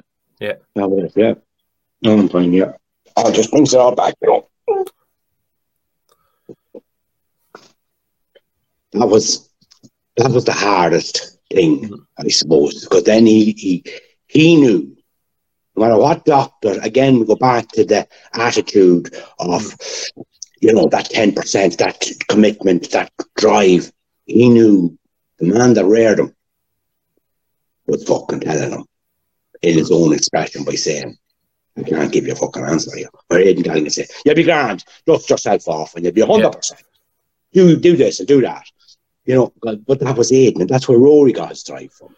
You know, because Aidan, you know, he was a hardy man. He nothing to face Aidan either. He was a great huntsman. Aidan Galligan was a great huntsman. He, you know, he was a you know a good man, and Rory was a good man. They, they, that's they bounced off each other. They were very alike. So then that was that was the disease, obviously, and then but then in saying that, he got that disease, and then he sure I go up him every day, and thing says, um, the next thing, obviously, as you know, the disease, it's not it's not nice talking about this, but anyway, it happened, I suppose, so we obviously have to talk about it. So then he started to slow down, and as you know, with motor neuron disease, it affects every outer limb and works its way in, the one he has. So basically, you start not walking, you start not using your hands. So everything slows down, and then the next thing is your body internals and organs, and then your, the last thing that slows down is your brain. Your brain is perfect. And for Rory to talk was probably the most frustrating bit. But he he kind of did he accept it? I don't know. But he kind of um he turned around and he, he says to me, he says, you know, I'm starting I'm starting I'm getting it I'm a bit windy. He, he couldn't tell his mother this. See, obviously his dad was after dying. And he couldn't tell his mother this. He says, um, fucking bit shaky coming in there, driving the car in the road. He says, fucking nearly didn't get round the Weasels corner there, Stephen. He says, I couldn't turn the steering. I says, says, guy, you can't get that bollocks. I says, you get killed. But you kill someone. Oh, I know, but he said, I, can't, I can't give in. He says, I can't give in. I can't give in on this. He says, I need to be able to move. So we both agreed. I said, you know what we do? We'll buy a gator. And I'm an engineer, right? So we bought a gator. And this is what probably kept him going for a good bit. So we, we bought a farm gator, you know these farm John Deere farm gators. Mm-hmm. So I converted it for him to a joystick. So it could be driven with a joystick. So I took the steering out of it and we took out the steering box and we took out the steering rack and all that. And we converted the whole thing just like a wheelchair. So that you get into it and you had a joystick basically to drive the whole thing back, forward, left, right, reverse, the whole lot. So this gave him great time because not only was I making it, he was helping me make it. So he sus will say the right gearbox or the right steering box for it. He sus the steering wheel, he sus this. He, so he was great. He had great interest in this. Even though he was doing it for himself to get around the farmyard, this is where, you know, he he he the brain was still able to work and was able to keep him occupied and all that. So that's the downside of it. Unfortunately, then he went too bad then out of that, and then obviously he was there to rush into a chair and stuff like that. Anyway, but um, yeah, any other disease he probably would have, you know, probably would have survived it, but he didn't. Mm. Mm. Yep. Still, still always looking for that little Looking percentage for an you answer, said yeah. You know, um, Yeah. to to wrap it up, Stephen, you you said that you saw him through a few phases of life, and you put this very well to me off air. Oh yeah, I seen Rory Galligan. I seen Rory Galligan coming, being a boy, into a man and becoming a hero and a father, and that was Rory Galligan. He just was unique, hmm you know. He um, he was a good guy. We went. if boy, going to give you a good one. We had a mini, that white mini, this white mini. His mother hated it because um, the, the registration was 761 RIP, rest in peace. And his mother used to terrify that we'd get killed in it. But not, uh, we had enough speed to get killed. But anyway, we decided we had, his, his father bought a garage down the town. I spent my time with his father, you see, in the garage. And um, we, we decided we'd paint the car. Oh, yes, we went in and we, next thing we took on to paint it white. And we used to go in at night. We were allowed in at night after six or seven o'clock at night, and we were allowed to work at it. And we do all bits and pieces where we turn the wheels outside and doing all this out messing around with it. But anyway, we decided we painted. And this just shows you how naive we were at the time. So we decided we painted white. So what paint? We went up to the co-op and we bought Uno white gloss. Right? We tinned it out, we put in the tinner, right? Then and we spread the whole car white. Took about fucking six days for it to dry. And the whole garage the next morning was covered in overspray. Oh, you want to see it. Everything was white. The fucking car next to was snow white. Oh, Paul McDermott went ballistic. He caught a pair of his towers. Isn't it come down here and chain up all this overspray? And sure, it wasn't even dry. When you'd rub it, it'd go white. Yes, we broke our hearts. Oh, very funny. But that was him. Yeah. Lots of lots of their stories. Stephen, I'm sure we could go on for hours and hours and hours, like uh, Mm. our other other guests have, have said as well. But uh, I, I've asked a lot of people this, and I'll ask you to finish up on it as well. Uh, what what what would you say if I was to ask you to describe Rory Galligan the person and Rory Galligan the driver? Then, in short, Rory Galligan, the person, I suppose, he's he was a giant. He was a great friend. He was always there for you. And he was solid as a rock. He was a great mate and still is in the head. hmm Rally driver, a lot of potential. He definitely, definitely would be up there today, absolutely without a shadow of a doubt, with his commitment and determination if he just got the break in life. You know, I remember him before, just before you go, he was very sick. And he was in the, I was up in the, I was in the garage room sitting him one day, and he goes, Oh, look at that, he says, and he showed me over a piece of paper. And it was a credit union slip. And he says, uh, said, What's that? It was my final payment, he says, on all the rallying. It's all gone. That's the last payment out today. He says, I owe no more money for rallying, he says. And I says, Jesus, that's great. And he says, Yeah, wouldn't I be some bollocks if I had to listen to everybody? He's telling me not to rally and borrow money to rally. He said, I'd still be sitting in this wheelchair and have fucking nothing achieved. He says, I have a lot achieved in such a little time. Brilliant. says, Yeah. He says, and I just thought that was a good one too. He said, if I had to listen to them all, he says, I would have been the bollocks. He says, I have achieved a lot of rallying in my day. But he did. But he did, and he enjoyed it. He was very quick. He was a quick guy. Oh, see that he used to he used to live on the um as Colin McRae says, and I, I think it's a great quote, he says, How did you do it? And McRae turned around and he says, Just throw quicker than anyone else. I thought that was a great speak. Yeah. But Rory was the same. He met McRae one time before I go, I just said this. Met McRae one time, and I was a big McRae fan. I used to think McRae was a great driver, which he is a great driver. And he says, Keith, go up here and meet McRae. And he was after getting presented with a cup from McRae a couple of months ago. So he goes up to McRae. McRae was standing there. And in fairness to Colin McRae, comes over to me. He's there. And he's talking to us. And um, next thing says Galligan. Only one thing, he says, uh, only one thing with you, he says, uh, Colin. What's that? He says, you picked the wrong fucking driver. Because he, he picked, he picked fucking, what do you call him? Um, oh, what do you call him? Um, Meeke, Kris Meeke. You see, and Kris Meeke and Galligan were Big big rivals there. Yeah. Yeah, big rivals. And sure, Galligan was beating Meeke hands down, you know, at the time. So he was. But um, yeah, I just picked the wrong fucking driver, he says. Because Galligan, you know, he didn't like him. And I don't know. He says, no, I picked the wrong man. Yeah, Yeah. that, that was him. McRae just had a laugh, I assume. Oh, what? Sorry?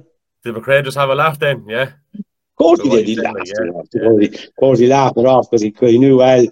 He knew Rogan well. Sure, he probably yeah. was right, you know. But Yeah.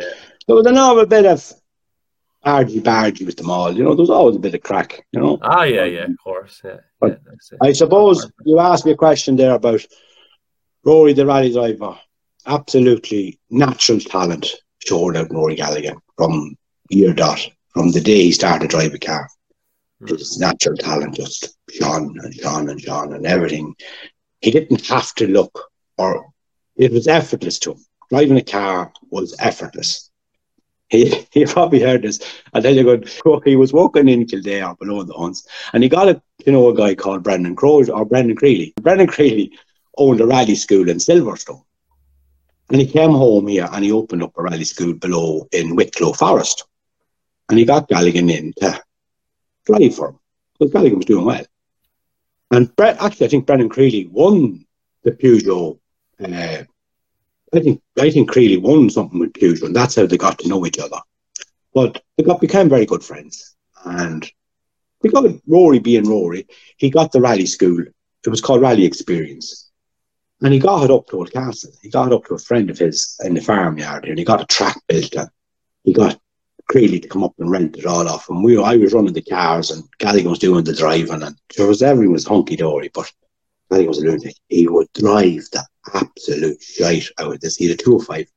Oh, see, they were talking about spectators. We had to bring them around, and you bring them around for a couple of laps. You let them drive, and you, you know, you show them how to drive, and you let them do all their bits and pieces. But Galligan then it was to give them a demo at the end of the rat, and at the end of the day, they'd give him Galligan the game with Galligan or whoever. Jimmy Crozier was there as well, or Swervey Marvin, Marvin Hill. They'd go around and give them a couple of laps, and they'd say, "This is the way it should be done." Blah blah blah. blah. Or Galligan, Galligan come down on the roof he fucking tossed the 205, your man inside it, and he come down in front of Creeley, and Creeley said, Oh, for fuck's sake, Galligan, you're only just supposed to drive 10% more than they're driving. That's all you have to do. You don't have to fucking drive it flat out, you know. You don't have to fucking, it's not a rally, just 10% more, 10 fucking percent more. Why are you driving? Sure, Galligan be laughing his heart off. Oh, sure, they have to get it out then in the spill, you know. Oh, fucking crack on. Oh, yeah. Brilliant. Yeah, Creeley, broke Creeley's heart. Broke Creeley's heart. Brendan Creeley. Yeah. So that was the story of Rory Galligan, the person, and Rory Galligan, the driver. Emotional, fun, and endearing, which undoubtedly were characteristics of the man himself. The Irish Rally podcast would like to especially thank the Galligan family for giving us the blessing to make this programme. We also want to thank those who helped us from a research point of view and with footage. Lastly, if you'd like to make a donation, you can do so to the Irish Motor Neurone Disease Association at imnda.ie.